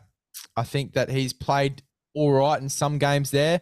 Most games I've seen him there, I haven't been too overly impressed, especially in the World Club Challenge. I thought he was ordinary. Yeah, look, I would still pick Averillo. I think that Crichton has been ordinary there when he has come in at fullback. Yeah, it's an interesting one. Are you, are you, are you in the same sort of frame of mind, or are you confident that Crichton's a fullback moving forward? Um, yeah, look, I think that's a conversation for next next year. Um, I think the fact that they've definitely signed him to play fullback. Whether whether um, do I think he can play he can play fullback? I think he's still got a little way to go in terms of um, his ability at, at fullback. That's not saying he can't get there. I just think there's a little little few um, attributes which need a little bit of improving um, in order to play week in and week out at fullback. He's definitely got that natural ability to play out the back. Um, so I think he, he definitely start and there's you know that's 12 months down the track. Who knows what can happen um, before then? But you, you know you get the word out of um, the the dogs and you, you know people are, are saying he's their man at man at fullback. Um, and there's always this question about fullback money and you know is he is he on center money is he on fullback money you'd probably say he's on fullback money with what he's getting paid so um, yeah probably have him starting um, and leaving Averillo to grow and develop um, and not make the mistake they have previously with with Averillo. Mate, I I don't know. I don't know. I think he's more of a fullback, Averillo. I think that Stephen Crichton's more of a centre too. It's going to be hard to get my head around, but I'm going to have to see it. Obviously, next year to sort of believe it. I'm more of a see it, believe it type of guy. Um, yeah, it's going to be interesting, mate. Really interesting to see the avenue they go down. I am very, very adamant on one on Kyle Flanagan. We'll talk about that in a second. But two, I'm quite adamant on Averillo at fullback. I think that he killed at the end of last year. It's when they looked at their best. It's when they winning. They were winning games as well. Oh, I, I think that. Yeah, I, I really do think that Averillo's the goal fullback. But anyway, uh, yep, differing opinions there. See how we go. See what happens later on in the year. Viliami Kikau. What a weapon. What a signing.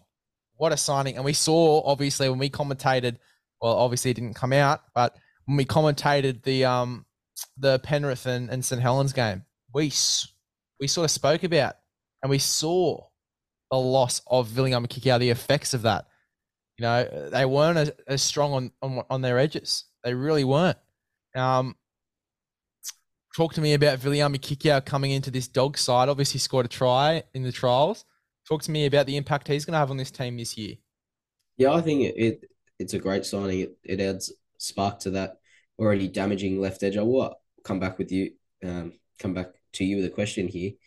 I saw Cooper Cronk mention potentially playing Kikau on the right just to give Flanagan a little bit of, um, you know, that left edge is already already humming with, with the likes of Burton and, and Fox. Do you do you look to move Kikau to the right to, to give Flanagan a weapon, or or do you leave him on the left? What do you think? They've got so many options that I I don't think it would matter too much for me. Now I think that look, if I'm picking on whether Kikau is playing on the left or right, you know, I, I think he's much better as a left back rower. But they've got so many options. Jackson Topine, um, they've got you know uh, Luke Thompson who can play on the edge. You know, he's I'm, I think he'll definitely stay in the middle, but he can play on the edge. They've got you know plenty of options there. Andrew Davey as well. Tevita Pangai Jr. I know he's been confirmed to play in the middle, but they, he's an option there. Faitala-Mariner.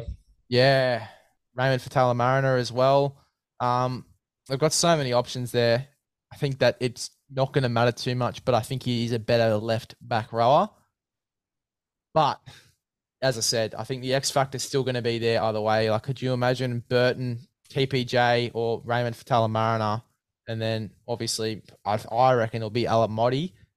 Um, and then I think Addo Carr.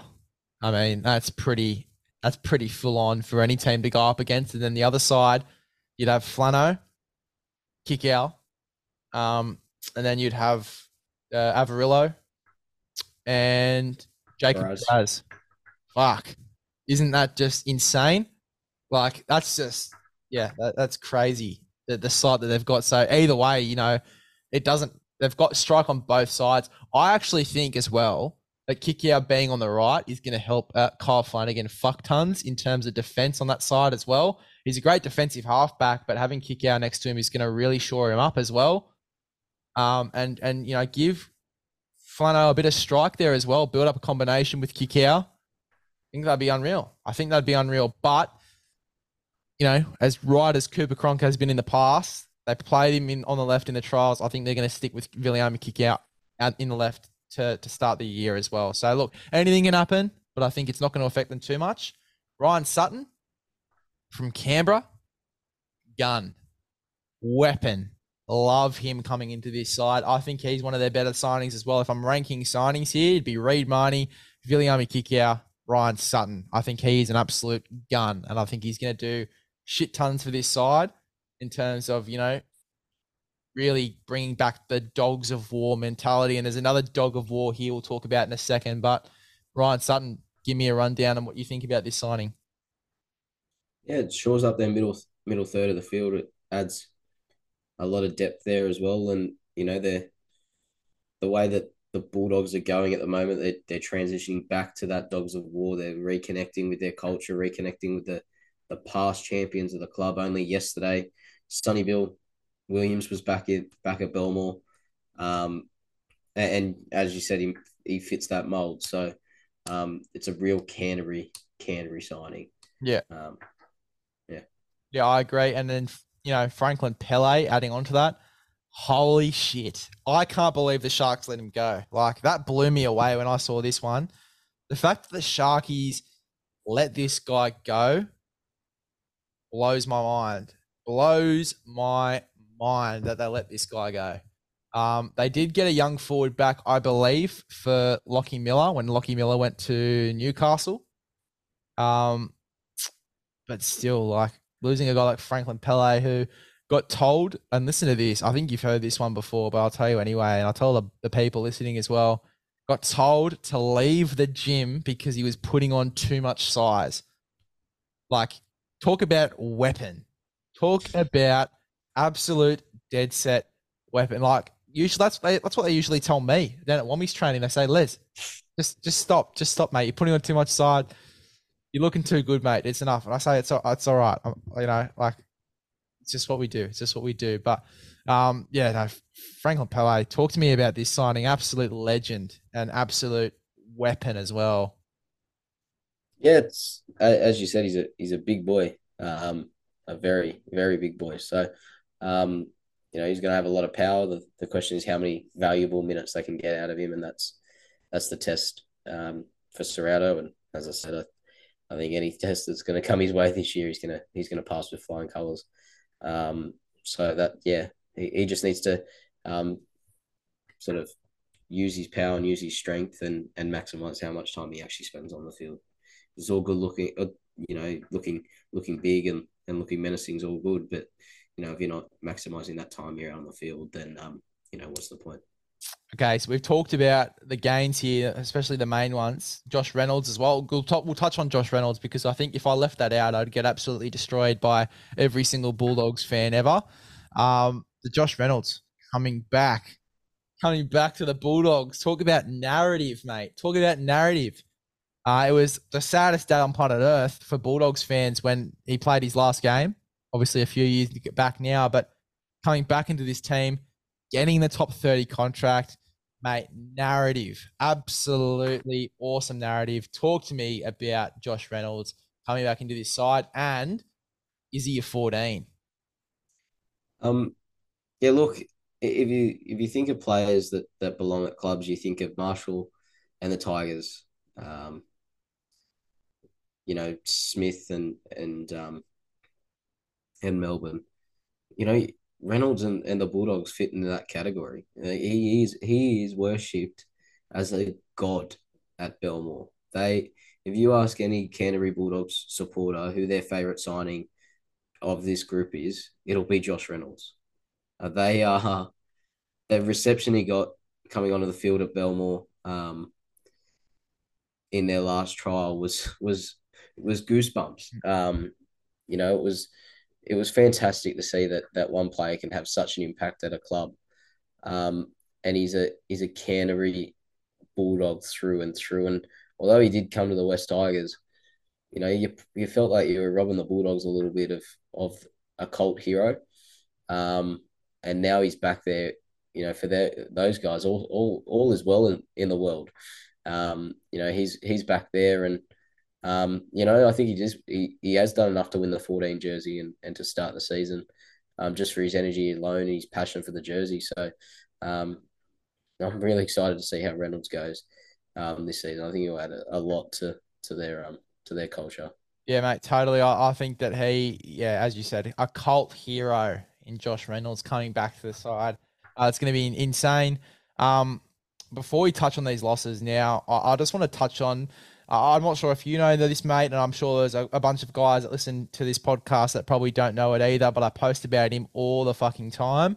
Um, there's a guy that's come in um, into the training system. He's been training with the boys for the past few weeks. Peter Breen. Now, he used to play rugby union, uh, a little bit for Super Rugby. Um, but he make he manufactures his own kicking tees, and he and he actually trains guys like um, Aaron Smith, who's quite popular in the rugby union franchise. You know about passing, kicking games. He was working with the Melbourne Storm last year. Uh, you would have probably seen it on their page. He, was teaching um, uh, Munster and, and Jahrome Hughes how to kick and he was teaching Harry Grant how to pass with the rubber bands and everything. Probably would have seen it during the year, but he's come to the Bulldogs and he's working with all of the players, not just the halves, but all of the players. I think that is a big balls move by Ciraldo. I think it's going to pay off really well, especially when you look at the spine and the team that they have going into this year. Getting a guy who's worked with a top dog franchise like the Melbourne Storm coming in, I think that's going to be great passing games with the forwards as well. You know, I think it opens up the doorway for any of the forwards really to play in that lock forward role. Uh, obviously, that Josh Jackson has left behind. Obviously, when we when he's coming retired, and we'll talk about that in a second as well. But I just wanted to make mention there of Peter Breen and, and, the work that he has been doing with the boys, and I think that's going to be a massive one. Uh, but yeah, Josh Jackson leaving, retiring. Talk about cult heroes, mate. This guy was a fucking god number two, mate. If if if Josh Reynolds was the king, he would be the right hand man. He would be uh, one of the one of the top knights in that royal family, mate. He'd be one of the princes for sure. Um, who gets the thirteen jersey in this Bulldogs team? Uh, you mentioned it earlier. They've given the word that Tevita is going to play a lot uh, in the middle. I think you just you let him go mayhem in that in that 13 jersey. Um, and maybe it's a little bit different to how other teams view the 13 jersey and uh, get a ball player stuck in there, but just let him put the 13 jersey on and just rip. Um, you know, be the the impact, uh, be the hitman, be be Tevita. Um, and, and that's um, but be Tevita in a system and be Tevita in a way that um, you can maximize your time on the field um, through suspensions and whatnot. Um, if, if you talk about Tevita Pangai Jr. and when when he played his best footy, I'd look at I'd look to that stretch where he was at Penrith, and who was at Penrith at that time? Cameron Ciraldo. And I know it's probably looking like, you know, I'm I'm Cameron Ciraldo's biggest cheerleader at the moment. Um, but I just think he, he can if there's anyone that can get the best out of him, um, it is Cameron Ciraldo and it is um, because we've seen him produce in a in a um, in a Penrith jersey before, and um, the influence that he had there was, you know, second to none, if not only the coach. And you know, I've got my own opinions about that, but that's a, a conversation for a different day. But um, yeah, I think Tevita's Tevita's the one that gets the license at thirteen. Yeah, it'll be very interesting, mate. I've look, and I've seen on a lot of predicted teams, especially you know your Fox leagues and your and your NRL on nine and um, some of the major uh, pages when they are predicting one to seventeen. So that Luke Thompson is the guy that's playing thirteen for them. Um, but look, it'll be very interesting to see. I agree having a mongrel in the 13. I, I don't mind it because it is very different and unpredictable there, having Tevita Pangai Jr. play there as well. So be interesting to see who they do put there. Now, mate, talk about the Warriors and Andrew Webster having a clean out take a listen to this losses column here for the doggies. Brett Naden, West Tigers. Matt Dufty, Warrington Wolves. Jeremy Marshall King, Dolphins. Jack Hetherington, Newcastle. Paul Vaughan, Warrington, by the way, ran for 174 meters in his first. I think it was 274 meters in his first game for the Warrington Wolves. For Paul Vaughan, I'm I'm blown away there. Anyway, Paul Vaughan, Warrington Wolves. Joe Stimson, Aaron Schoupp, Gold Coast Titans. Matt Doorey, Parramatta Eels. Corey Allen, Sydney Roosters. Brandon Wakeham, West Tigers. Aiden Sumanu Fagai. Um, Josh Cook, Reese Hoffman, Tuipulotu Katoa, all released. Josh Jackson retired. That is probably the biggest losses column that there is going into this year. However, I think it's one of the teams that could slide their way into the eight. And I think that they're going to be very, very successful going into this year. First year with a new spine, but very successful. Little report before we go into our into where we think the Bulldogs are going to be on the ladder this year. Kyle Flanagan declares he's in for a big year. And this reminds me of the roster of 2020 for the Sydney Roosters. We look back, Kyle Flanagan, Luke Keary, James Tedesco, Victor Radley, Boyd Cordner was still there, Friendy was still there. He had a great team and he performed very, very well. A lot of X factor around him, Joey Manu as well. Going into this year, he's got a few really decent backs around him. Karaz, Addo Kiraz will be on his side. We talked about this edge before. Avarillo, Averillo, and Kyle Flanagan combination. Keen to see that. Uh, and Viliame Kikau potentially. Or, you know, Raymond Faitala-Mariner, whatever direction they go down. Holy shit. Kyle Flanagan, is he in for a big year, Hayden? Is he in for a big year this year with the Dogs? Um, gee, I hope so because um, if there's two players under the most pressure any game they go into step on a field, it's Luke Brooks and it's Kyle Flanagan. I, I don't see any players that, that cop the slack that these two do.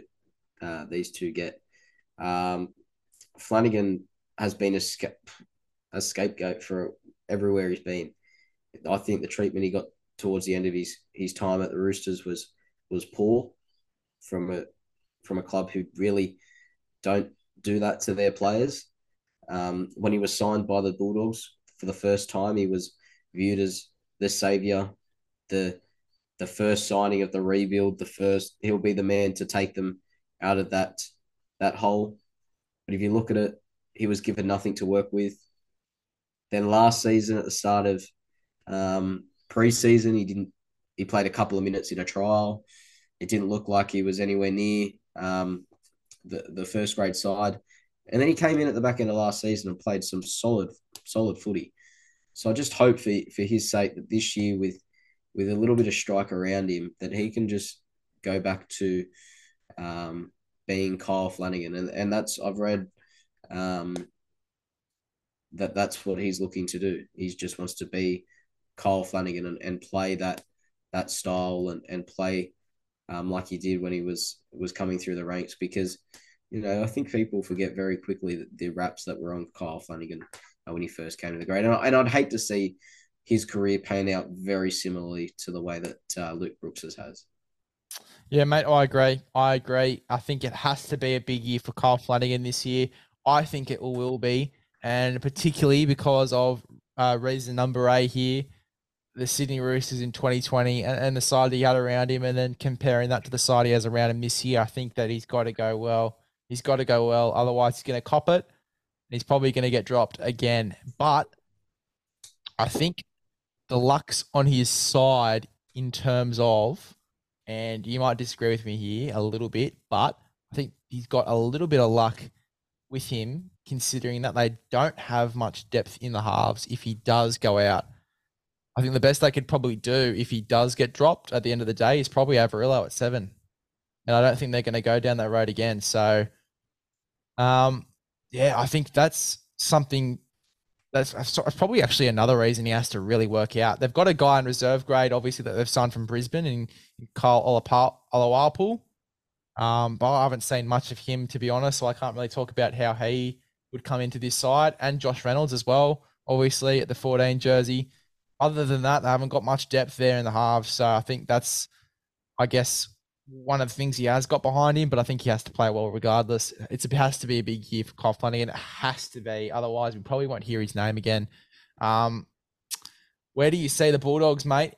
Where's where's your bracket for them going into this year? Mine would be six to twelfth. Yeah, they definitely improved um, from where they were. They probably take another step forward um, from twelfth their last that where they finished last year. Uh, but um, I've got them just missing out on the eighth, um, and that would be due to um, maybe a little bit of bias, but we'll get into that later.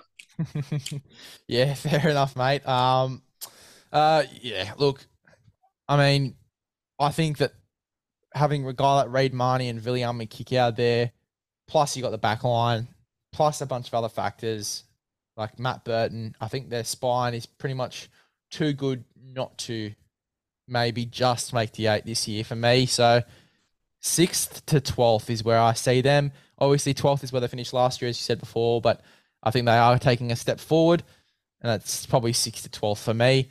Uh, we're going to move on to a side that is very interesting going into this year, and a lot of dramas. A lot of dramas. The Dragons, mate. Fuck Ben Hunt. He's under a shit ton of shit ton of pressure going into this year. A shit ton. He uh, like we talked about scenarios and who could miss out on Origin fuck, the amount of pressure this guy is going to have on him it is going to take a toll. It is going to take a toll. He's in his 30s now, I think. Um, you know, and he has to deal with obviously Amone being out this year. Uh, Cody Ramsey, unfortunately, succumbing to uh, a disease which has, you know, ended his season quite early. Um, fuck, they're under a lot of pressure. Sloan, under more pressure than ever as well. Um, but Ben Hunt, especially, mate, talk about the pressure that Ben Hunt is going to be in going into this year. Yeah, look, their um, their hopes ride on um, Benny Hunt. There's no doubt about that. That um, the season of um, the Dragons, how successful it is, or or how um, or whether they struggle or not, it is dependent on on how he goes. Um, you saw last year he basically carried that side, um, finishing second in the Dally medal, so he can, he, he can do it. Um, but yeah, look, I I look at the look at the Dragons and I just don't see anything. I, I just I see a very very long season for their supporters, um, and yeah, it's not looking not looking good. Isn't it funny though? Now I've got very strong opinions that they'll probably get the spoon this year. But isn't it funny though? We were saying the exact same thing, maybe not to the extent of, but the, the exact same thing about the Cowboys last year, and they got very, very deep into finals, which is fucking hilarious for me and super ironic. Um, but yeah, no, look, the Dragons, fucking hell, it, it does not look good.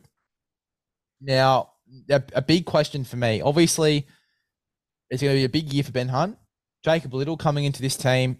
Is he an 80 minute hooker? And look, for me, no. But who else have they got to come in and play that role off the bench other than Moses Mbye? Um, no, he's not an 80 minute hooker. Uh, I think we've seen that um, with his time at the Tigers, potentially a Sullivan, maybe to play a little bit of nine, uh, but he may have to play six um, with the Monet going. Um, so that's another question mark, really. Um, there's just so many question marks with with St George at the moment that um, are unanswered. Um, and I just think, yeah, Little coming in, well, he's a solid player. Don't get me wrong, he, can do a job, but just I just don't doubt whether he can do one for for 80 minutes and, and do it consistently. Yeah, totally, mate. Oh, I'm super worried. So fucking worried because, yeah, as I said, the, the next best best thing at the moment that they have is Moses Mbye. And I don't think he's up for it just quietly. I think Moses Mbye is past his, you know, time when he was fantastic. I think he's well past that time on the wrong side of 30. Just don't think that he's that guy. Um, so little, I think, to be quite fair, to be quite honest, will probably struggle this year. Now, they do have a guy. Now, I don't know if he's still in the top 30 or if, if he even is still at the club. He's, again, his name escapes me, but he was a hooker for South Sydney. He debuted, I think, in 2019, played a season. Uh, he was there when Connor Tracey was there. They were the two guys that were really high wrapped. Billy um, Brittain. Yes. Billy Brittain. I'm not sure if he's still there, if he's still in that top 30. But if he is, probably could get a crack. I don't, I don't think so. You don't think he's still there? No, I don't think there. Okay, that's a fucking shame. Um, uh, yeah, no. Well, then I, I, I don't know. Then I don't know. It, it's it's quite concerning. Um, talk about the gains though. There is an upside. If we do want to talk positive about these teams, mate, uh, if there is an upside here, Zane Musgrove, fucking mongrel, mate. he was awesome in that first trial that he played for this side. Awesome. And I think that if he gets up, you know, you're losing a guy like George Burgess, who's, who's obviously retired. Um, Fum, uh, Faamausili went the, from the Chooks to St George to the Dolphins. He's obviously gone too. Gosiewski from North Queen to go to North Queensland. Jackson Ford gone. McGuire, the, the king of the mongrels. If there's a king of the mongrels, it's freaking Josh McGuire. He's gone as well. Um, Tariq Sims gone. Uh, Alva, Alvaro also gone, playing for France now. Um, I mean, they've lost a lot of guys in the forwards, but if Zane Musgrove gets up, I'm not too worried. I'm not too worried as I as I am if he doesn't get up. To be honest, they've signed a lot of guys who are aging forwards, which is a bit, a bit concerning. Um, the fact that they were looking at Sione Katoa, who is obviously the winger for um, for the Cronulla Sharks at the moment. They're sort of looking into him a little bit. Don't think they'll get him just quietly with with the current state of the club. Um, yeah, but look, if Zane Musgrove gets up, fuck, they're going to go well. Talk to me about Zane Musgrove. He's obviously come from the Tigers, um, so um, you know watched his watched his um, progress over the last couple of years. You know, with a keen eye, and um, it's one which has promise in it, and that it does show glimpses, but it's just whether he can one with injury stay on the field, and two uh, with suspension stay on the field. Um, they're the two sort of question marks around uh, Musgrove and his game. Um, but yeah, no, he's he's got the capabilities to be a, a menacing forward in this competition. There's no doubt about that. Just whether he can produce it, and, and that's the question. With a with a lot of these um, these players at um, St George, they've they've got the the question marks around them, and um, you know, I, I know it's a it's a bad place to be, but you know, if you're at um, St George and your back's against the wall, it's a good place to be. No one's giving you a chance, and and as a group, you got you got a big opportunity to to um sort of get a siege men, a siege mentality going, and and really just say, it's us against the world. No one's giving us a chance. Let's give it a real crack and and see how we go. Um, but I just, yeah, I don't know with with St George this year. I just I think this is their year to um to finally get that spoon. Yeah, mate. I, I, as much as I don't want to say it, I'm gonna have to. I'm gonna have to agree. I'm gonna have to agree. St George is just not their year this year. Um, Murdoch Masila again. We talked about the the theme of aging forwards here. Um, they've got a guy called Nick Louis Toso, who's from Northern Pride. I hear some things about him. Haven't watched him at all, so I can't comment on him. Um, but Murdoch Masila, again, aging forward, wrong side of 30. Um, that theme there of getting those aging forwards in. Uh, but you know what, mate? I don't mind this signing in particular because we are talking about, you know, how this side's going to shape up. Paul Turner from the Gold Coast Titans can play halfback, play five eight, play centre. He can slot into places, mate. Um, you know, I think that gives them an option there for that six jersey if you know Sullivan does end up playing that 14 role off the bench, playing or even starting at nine, and you have Little playing off the bench at nine, you know, it gives them options. This signing gives them options, and it frees them up a little bit. Do you see, you know, Paul Turner being in this starting side? Um, I think probably Moses starts the year at six. Little starts the year at nine, so probably not starting the year. Um, but if if you know they, they need a, a circuit breaker or someone to come in, he's he's there and he's the next one available for them. Um, I just don't think starting the year. Um, they'll go with Turner, considering he only joined the club only recently. Yeah, yeah two days ago. Days so ago, yeah. Um, to start the year is probably a bit too too big of a stretch, but um, definitely um, someone handy to have um, to come in and, and to to impact the side if they need a, a circuit breaker and a, and a ball of energy. Yeah, totally, mate. And, and as I said, gives them options. Gives them options going into this year. Um, talk about two losses here in particular because we sort of touched on most of the other guys. Tariq Sims, Holy heckers, mate. What a loss. What a loss for this team. Uh, he was fantastic. Fantastic for them. Sort of starting to get into a groove. Obviously, then dropped out a bit and we started to get in a groove, then dropped out a bit. They moved him around a little bit, had him in the middle, then had him back on the edge. Then he wasn't even in the team at some points. Like, it's a roller coaster of a year for Tariq Sims. And then to now be in the Melbourne Storm system will be fantastic for him and be great in terms of development. Even though that he's nearly 30, I think in terms of development, it'll be great for him. Um, but, you know, Tariq Sims, talk to me about the loss that of him coming out of this side and going to Melbourne. Yeah, it's it's one that which doesn't make sense. I don't understand why they would let him go out the door. Um, yeah, I just sort of don't understand it from a, a St George uh, perspective.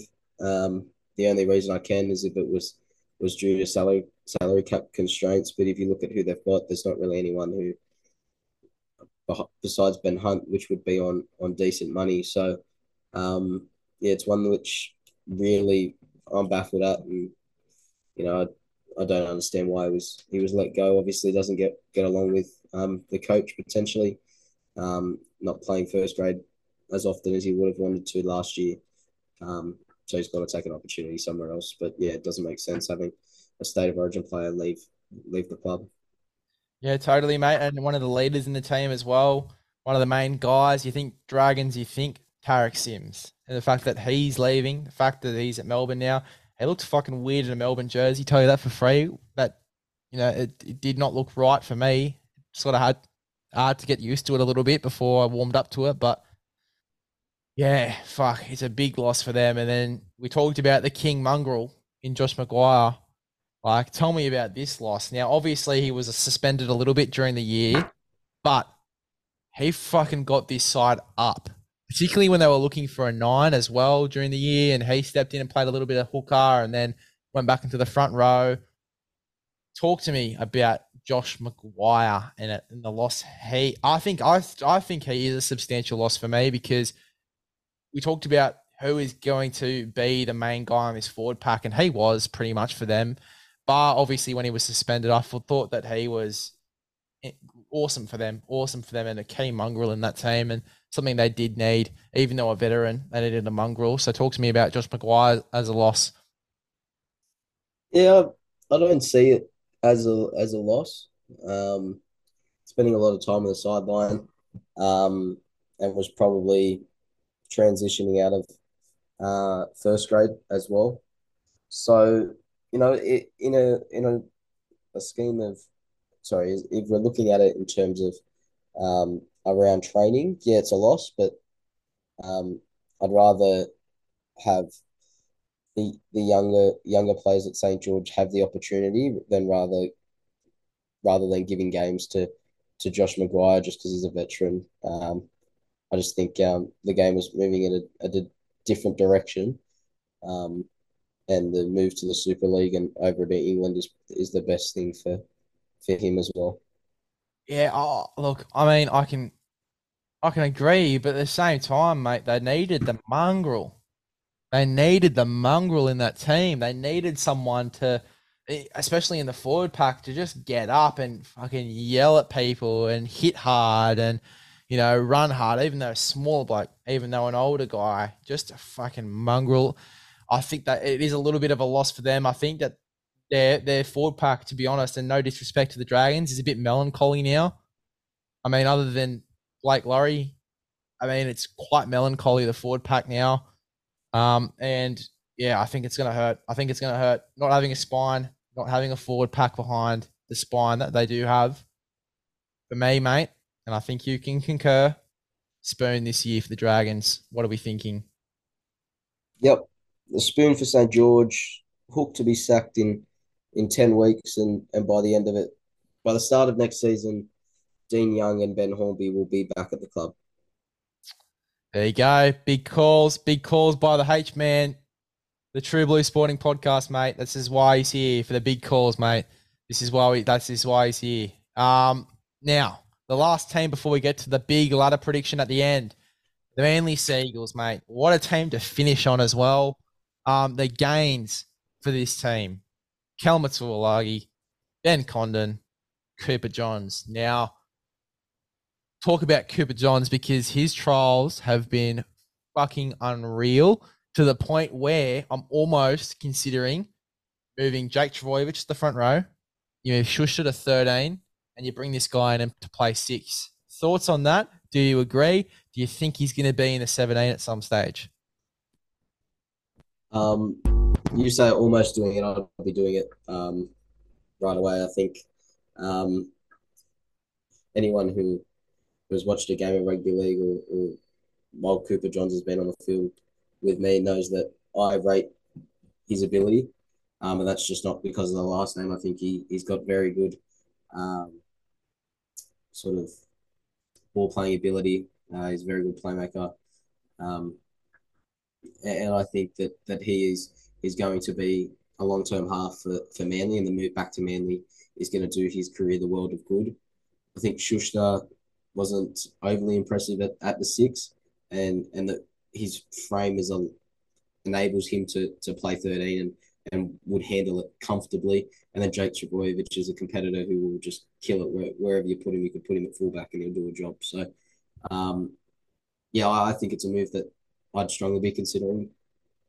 Um, and I'd be making the move. Uh, Schuster out for the first couple of weeks with with a little calf strain. So uh, Cooper Johns gets first crack at the six. Uh, so it's just um, whether he takes that opportunity and then based on the, the first two weeks, you, you look at the side and reassess uh, from there. Mate, I think, yeah, I totally agree. I think it's, yeah, uh, Cooper John, see how he goes in that first crack. But um, me, in terms of Manly's success this year, there's there's two main factors. There's two main factors I think that are going to really determine how Manly go this year. The first one, Tom Trbojevic's fitness. Turbo's got to be in the team, whether it's a fullback or whether it's rumored to be at centre. I think he's got to be there.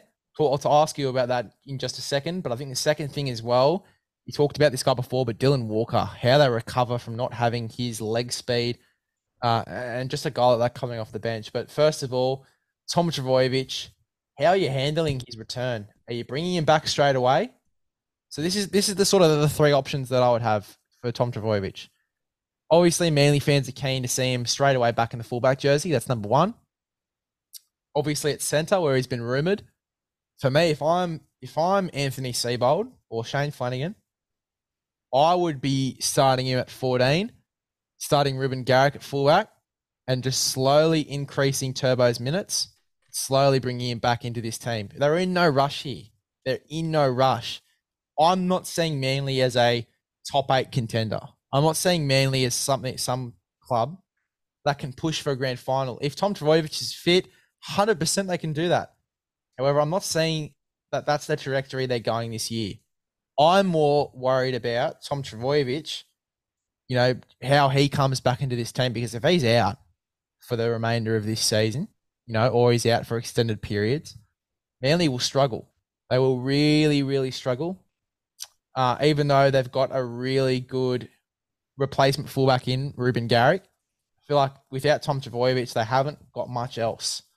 So, you know, firstly, you know, where are you, how are you bringing Tom Trbojevic back? And then, secondly, um, you know, how many minutes are you giving Tommy Turbo? Um, as soon as Trbojevic is ready, I'd play him fullback. Um,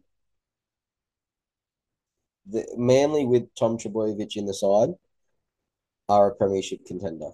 Whether that's where we we saw it um, in twenty twenty one, that season he had was was phenomenal. Um, when he is is in the side and he's healthy and he's fit, they can win a premiership. Um, and it will be a case of not looking to rush him back in uh, because I don't think that's the smartest idea as well. But when he is ready, um, the first week, he's your number one, he's your main man, and he goes into that fullback jersey. I don't see um, a move to center being realistic. I don't see a move to 14. I just, I, I don't think that makes sense. I, the way I see, if he's fit to play center, he's fit to play forward, he's fit to play fullback. Are you playing him at reduced minutes? You know, obviously when the troll, you know, was sort of coming back in, they sort of played him for about, or when he was transitioning into fullback, I should say, they sort of gave him like, you know, 60, 70 minutes, sort of increased his minutes slowly, and then obviously brought on Taff. Do you see that sort of happening for Manly, or is it just 80 minutes? No, I think 80 minutes of fullback. I think it's the only way that I, I think it's the only way Manly can be competitive is if Chom is playing 80 minutes of fullback. And I understand that, um, you know, you're looking after um, and, you know, that hamstring is everyone knows um, sort of the damage that it's had and, and what how vulnerable it is and the importance to get it right. Mm. But if they're if they're to do anything this season, he needs to be on the field. And if it's no Trbojevic, it's no Manly. Um, and I I think Manly supporters would rather maybe wait a couple extra weeks if he doesn't come back right away. Take a little bit of time with him. Don't rush him to play um, reduced minutes. We want the full Tom Trbojevic to play 80 minutes when he's ready.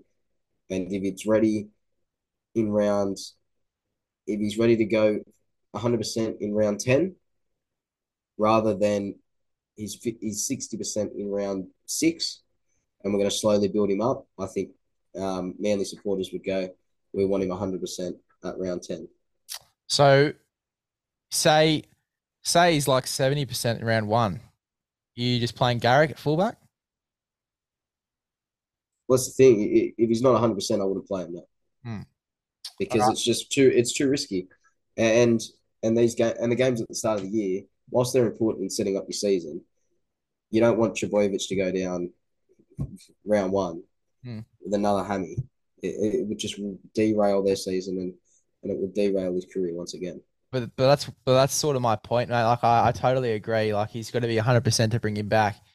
Um, but I think that while that's the case, if he's not playing football for ten rounds and you bring him back in round ten, that's ten rounds of match fitness that he's missed. You know what I mean? So it's like, yeah, I, get, I, I do get the point of yes, wait till he's 100%. Totally agree. But I think you got to condition him as well, mate. You got to have him, you know, whether that is, as I said before, made the point before, you know, coming off the bench and playing 30, then 40, then 50, then 60, then 70, and then eventually 80 minutes. I think that if if there is a way of bringing Turbo back, it's not straight away for 80 minutes, or it's not what keeping him out of the side until he is 100%. Because, you know, not much fitness means not playing well. Sometimes not much fitness also means more chance of injury, high risk. It's, it's very high risk, high reward, no matter what way you go about it. But I'd sort of be leaning towards, you know, that slow bench sort of recovery rather than him not actually playing and then coming back and, and lacking that match fitness. Because then I think that, then again, he will probably get injured. Um, would you even consider, you know, while he's not ready, playing him in reserve grade for a few weeks and, you know, just letting him sort of play there in a bit of an, I would say, easier comp and just let him sort of keep the match fitness. And then when he's 100%, move him back up to first grade? Or do you just think, you know, keep him out? I just, I just think, um, if if he's ready to play, he plays first grade and he plays fullback. I just I can't see any other other way to. Um, I just would would hate the idea of playing him off the bench at a seventy percent just to keep his match fitness match fitness up, and he goes down injured because it's because he's not ready. I just think it, it, it this this recovery and the comeback from this injury is the most important out of all of them he's he's tried so hard to get this one back that if it was to to be rushed and and rash decisions were to be made and you know he's, he's for like you know he's placed on minute minute restrictions i just think it would um it just runs the risk I, I believe an unnecessary risk um and yeah i just i think if he's 100% he plays fullback and I don't know. It, it's definitely it's definitely something which um they're gonna have to look into and and a big talking point moving forward for for Manly. Mm, massive talking point, mate, and we'll see if he's named tomorrow. It's Team List Tuesday tomorrow, mate. So we'll see what happens tomorrow. Um, we're recording this on Monday night, so we'll find out for sure tomorrow when this podcast does come out. You know it, what these sides do look like. Um, but yeah, look, very interesting talking point, mate. Very interesting. We'll quickly touch on the impact, or sorry, the loss of uh, Dylan Walker in this side, and um, you know what what's what's the 14 jersey going to look like, mate, going into this year? Are you just chucking a forward there?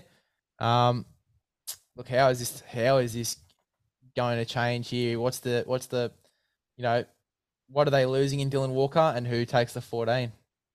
Um, well, as I said with with Dylan Walker in, in the Warriors section, um, they're gaining a um a link from from one half to another. Uh, his, his ball playing is fantastic. Um, so they they're going to miss that Manly. In terms of the fourteen jersey, it's looking like it's going to be Kaeo Weekes, which is going to get the start there, which I think is a good decision. I think he he's got a, a lot of ability, um, and it's going to be interesting if he's if he is played in a similar role. If you look at Seibold, he, he traditionally didn't really carry a fourteen. He liked carrying an extra sort of dummy dummy half or when he was at South, when he had Cook, he just ran with the four forwards on the bench. So that's another thing to consider. I would I would look at Kaeo Weekes, but um, wouldn't be surprised if they named four forwards either. Yeah, look, very interesting, mate. Kaeo Weekes, an absolute weapon. Last thing to talk about here for Manly before we go on to the ladder prediction for this year from both of us, mate. Kieran Foran.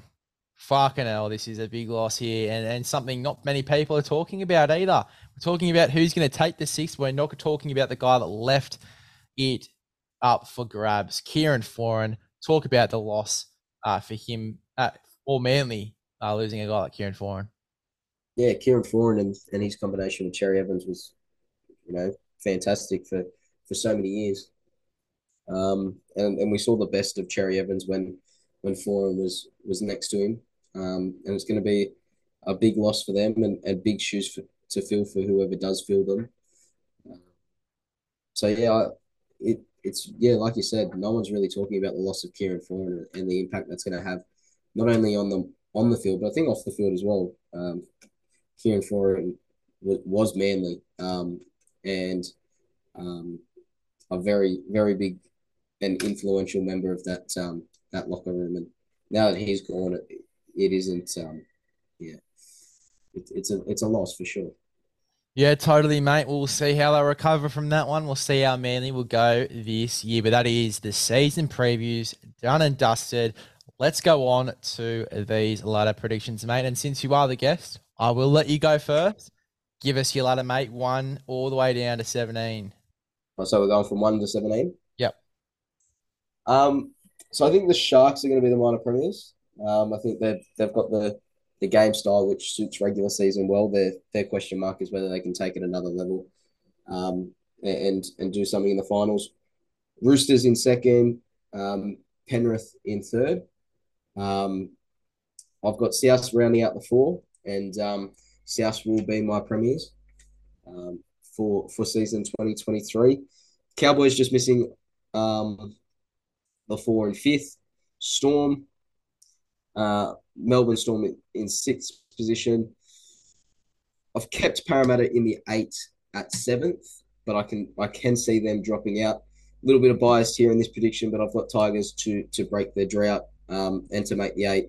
I just think that the impact of Sheens, Benji, and Robbie um, is is phenomenal, and um, there's a, a sense of just um, destiny um, around the around the club and in the supporter base at the moment. Um, Dogs, they just miss out on the 89th. Brisbane at 10th. The Raiders to, to be the big fallers and the big movers in this year and finish 11th. Manly, Warriors, the Dolphins to finish 14th, which I think may shock a, a few people. I think they'll um they'll win a few games and outperform some of the, the teams who have who have been there um, for a while. Gold Coast in 15th, Newcastle and St George will get their first spoon since 1999. Newcastle, very low. Interesting, mate. Interesting. I've got Newcastle much higher. We'll have a look at mine now. So this is a bit of pretty big call for me. I thought that Sharks at, at, at first was a big call from you, mate. I've still got Penrith. However, I think they'll be the minor premiers, but they won't be as dominant in the final series. I think they'll probably lose maybe game two or three. So I've got Penrith still getting minor premiers. I think that really heavily depends on their hooking rotation and how that works out for them. And you know how they recover from the losses of obviously Api Koroisau, Viliame Kikau. So I've got Penrith at one, Sharks at two, Chooks at three, Cowboys at four, Rabbitohs at five, Parramatta at six, Storm at seven, Bulldogs at eight. That's my top eight there. Penrith, Sharks, Roosters, Cowboys, Rabbitohs, Para, Storm, Bulldogs. Then bottom eight, I've got the Raiders to just miss out. Then I've got the Tigers at 10th. I think they'll be dominant. I just don't think they'll be dominant enough to get into the top eight. Uh, but we'll have to wait and see. I, I think they definitely could. I think it's going to be that three horse race between the Bulldogs, the Raiders, and the Tigers. Then I've got Broncos 11, Knights 12, Gold Coast 13, Manly 14, Warriors 15, Dolphins 16, and then Dragons 17 to get the spoon there. So last place, I do agree with you there. So two very different ladders, mate. And it'll be very, very interesting to see how all of these teams go um, in 2023. But our um, ladder predictions are here, and I will hold you accountable, mate. We'll see how they do go at the end of the year. Um, now, I've got a question, and I might throw you a little bit off guard because um, we are going to do a little shout out here, mate. Do you love your Oz tag? I do. I got back into it um, this year. Played with a, a group of mates. We didn't we didn't go the best, but you know we had a had a bit of fun. That's mm. for sure. Yeah, well, if you love your OzTag, mate. Now, do you love the beach as well? Are you a beach guy? Are you are you keen for a bit of bit of suntan? Mate, yeah, of course. Everyone loves the beach. It's you're not Australian if you don't love the beach. Well, if you love the beach, mate, and you love OzTag, mate, get into evosportsco.com.au. They're selling all of their OzTags. They're selling some awesome OzTag kits.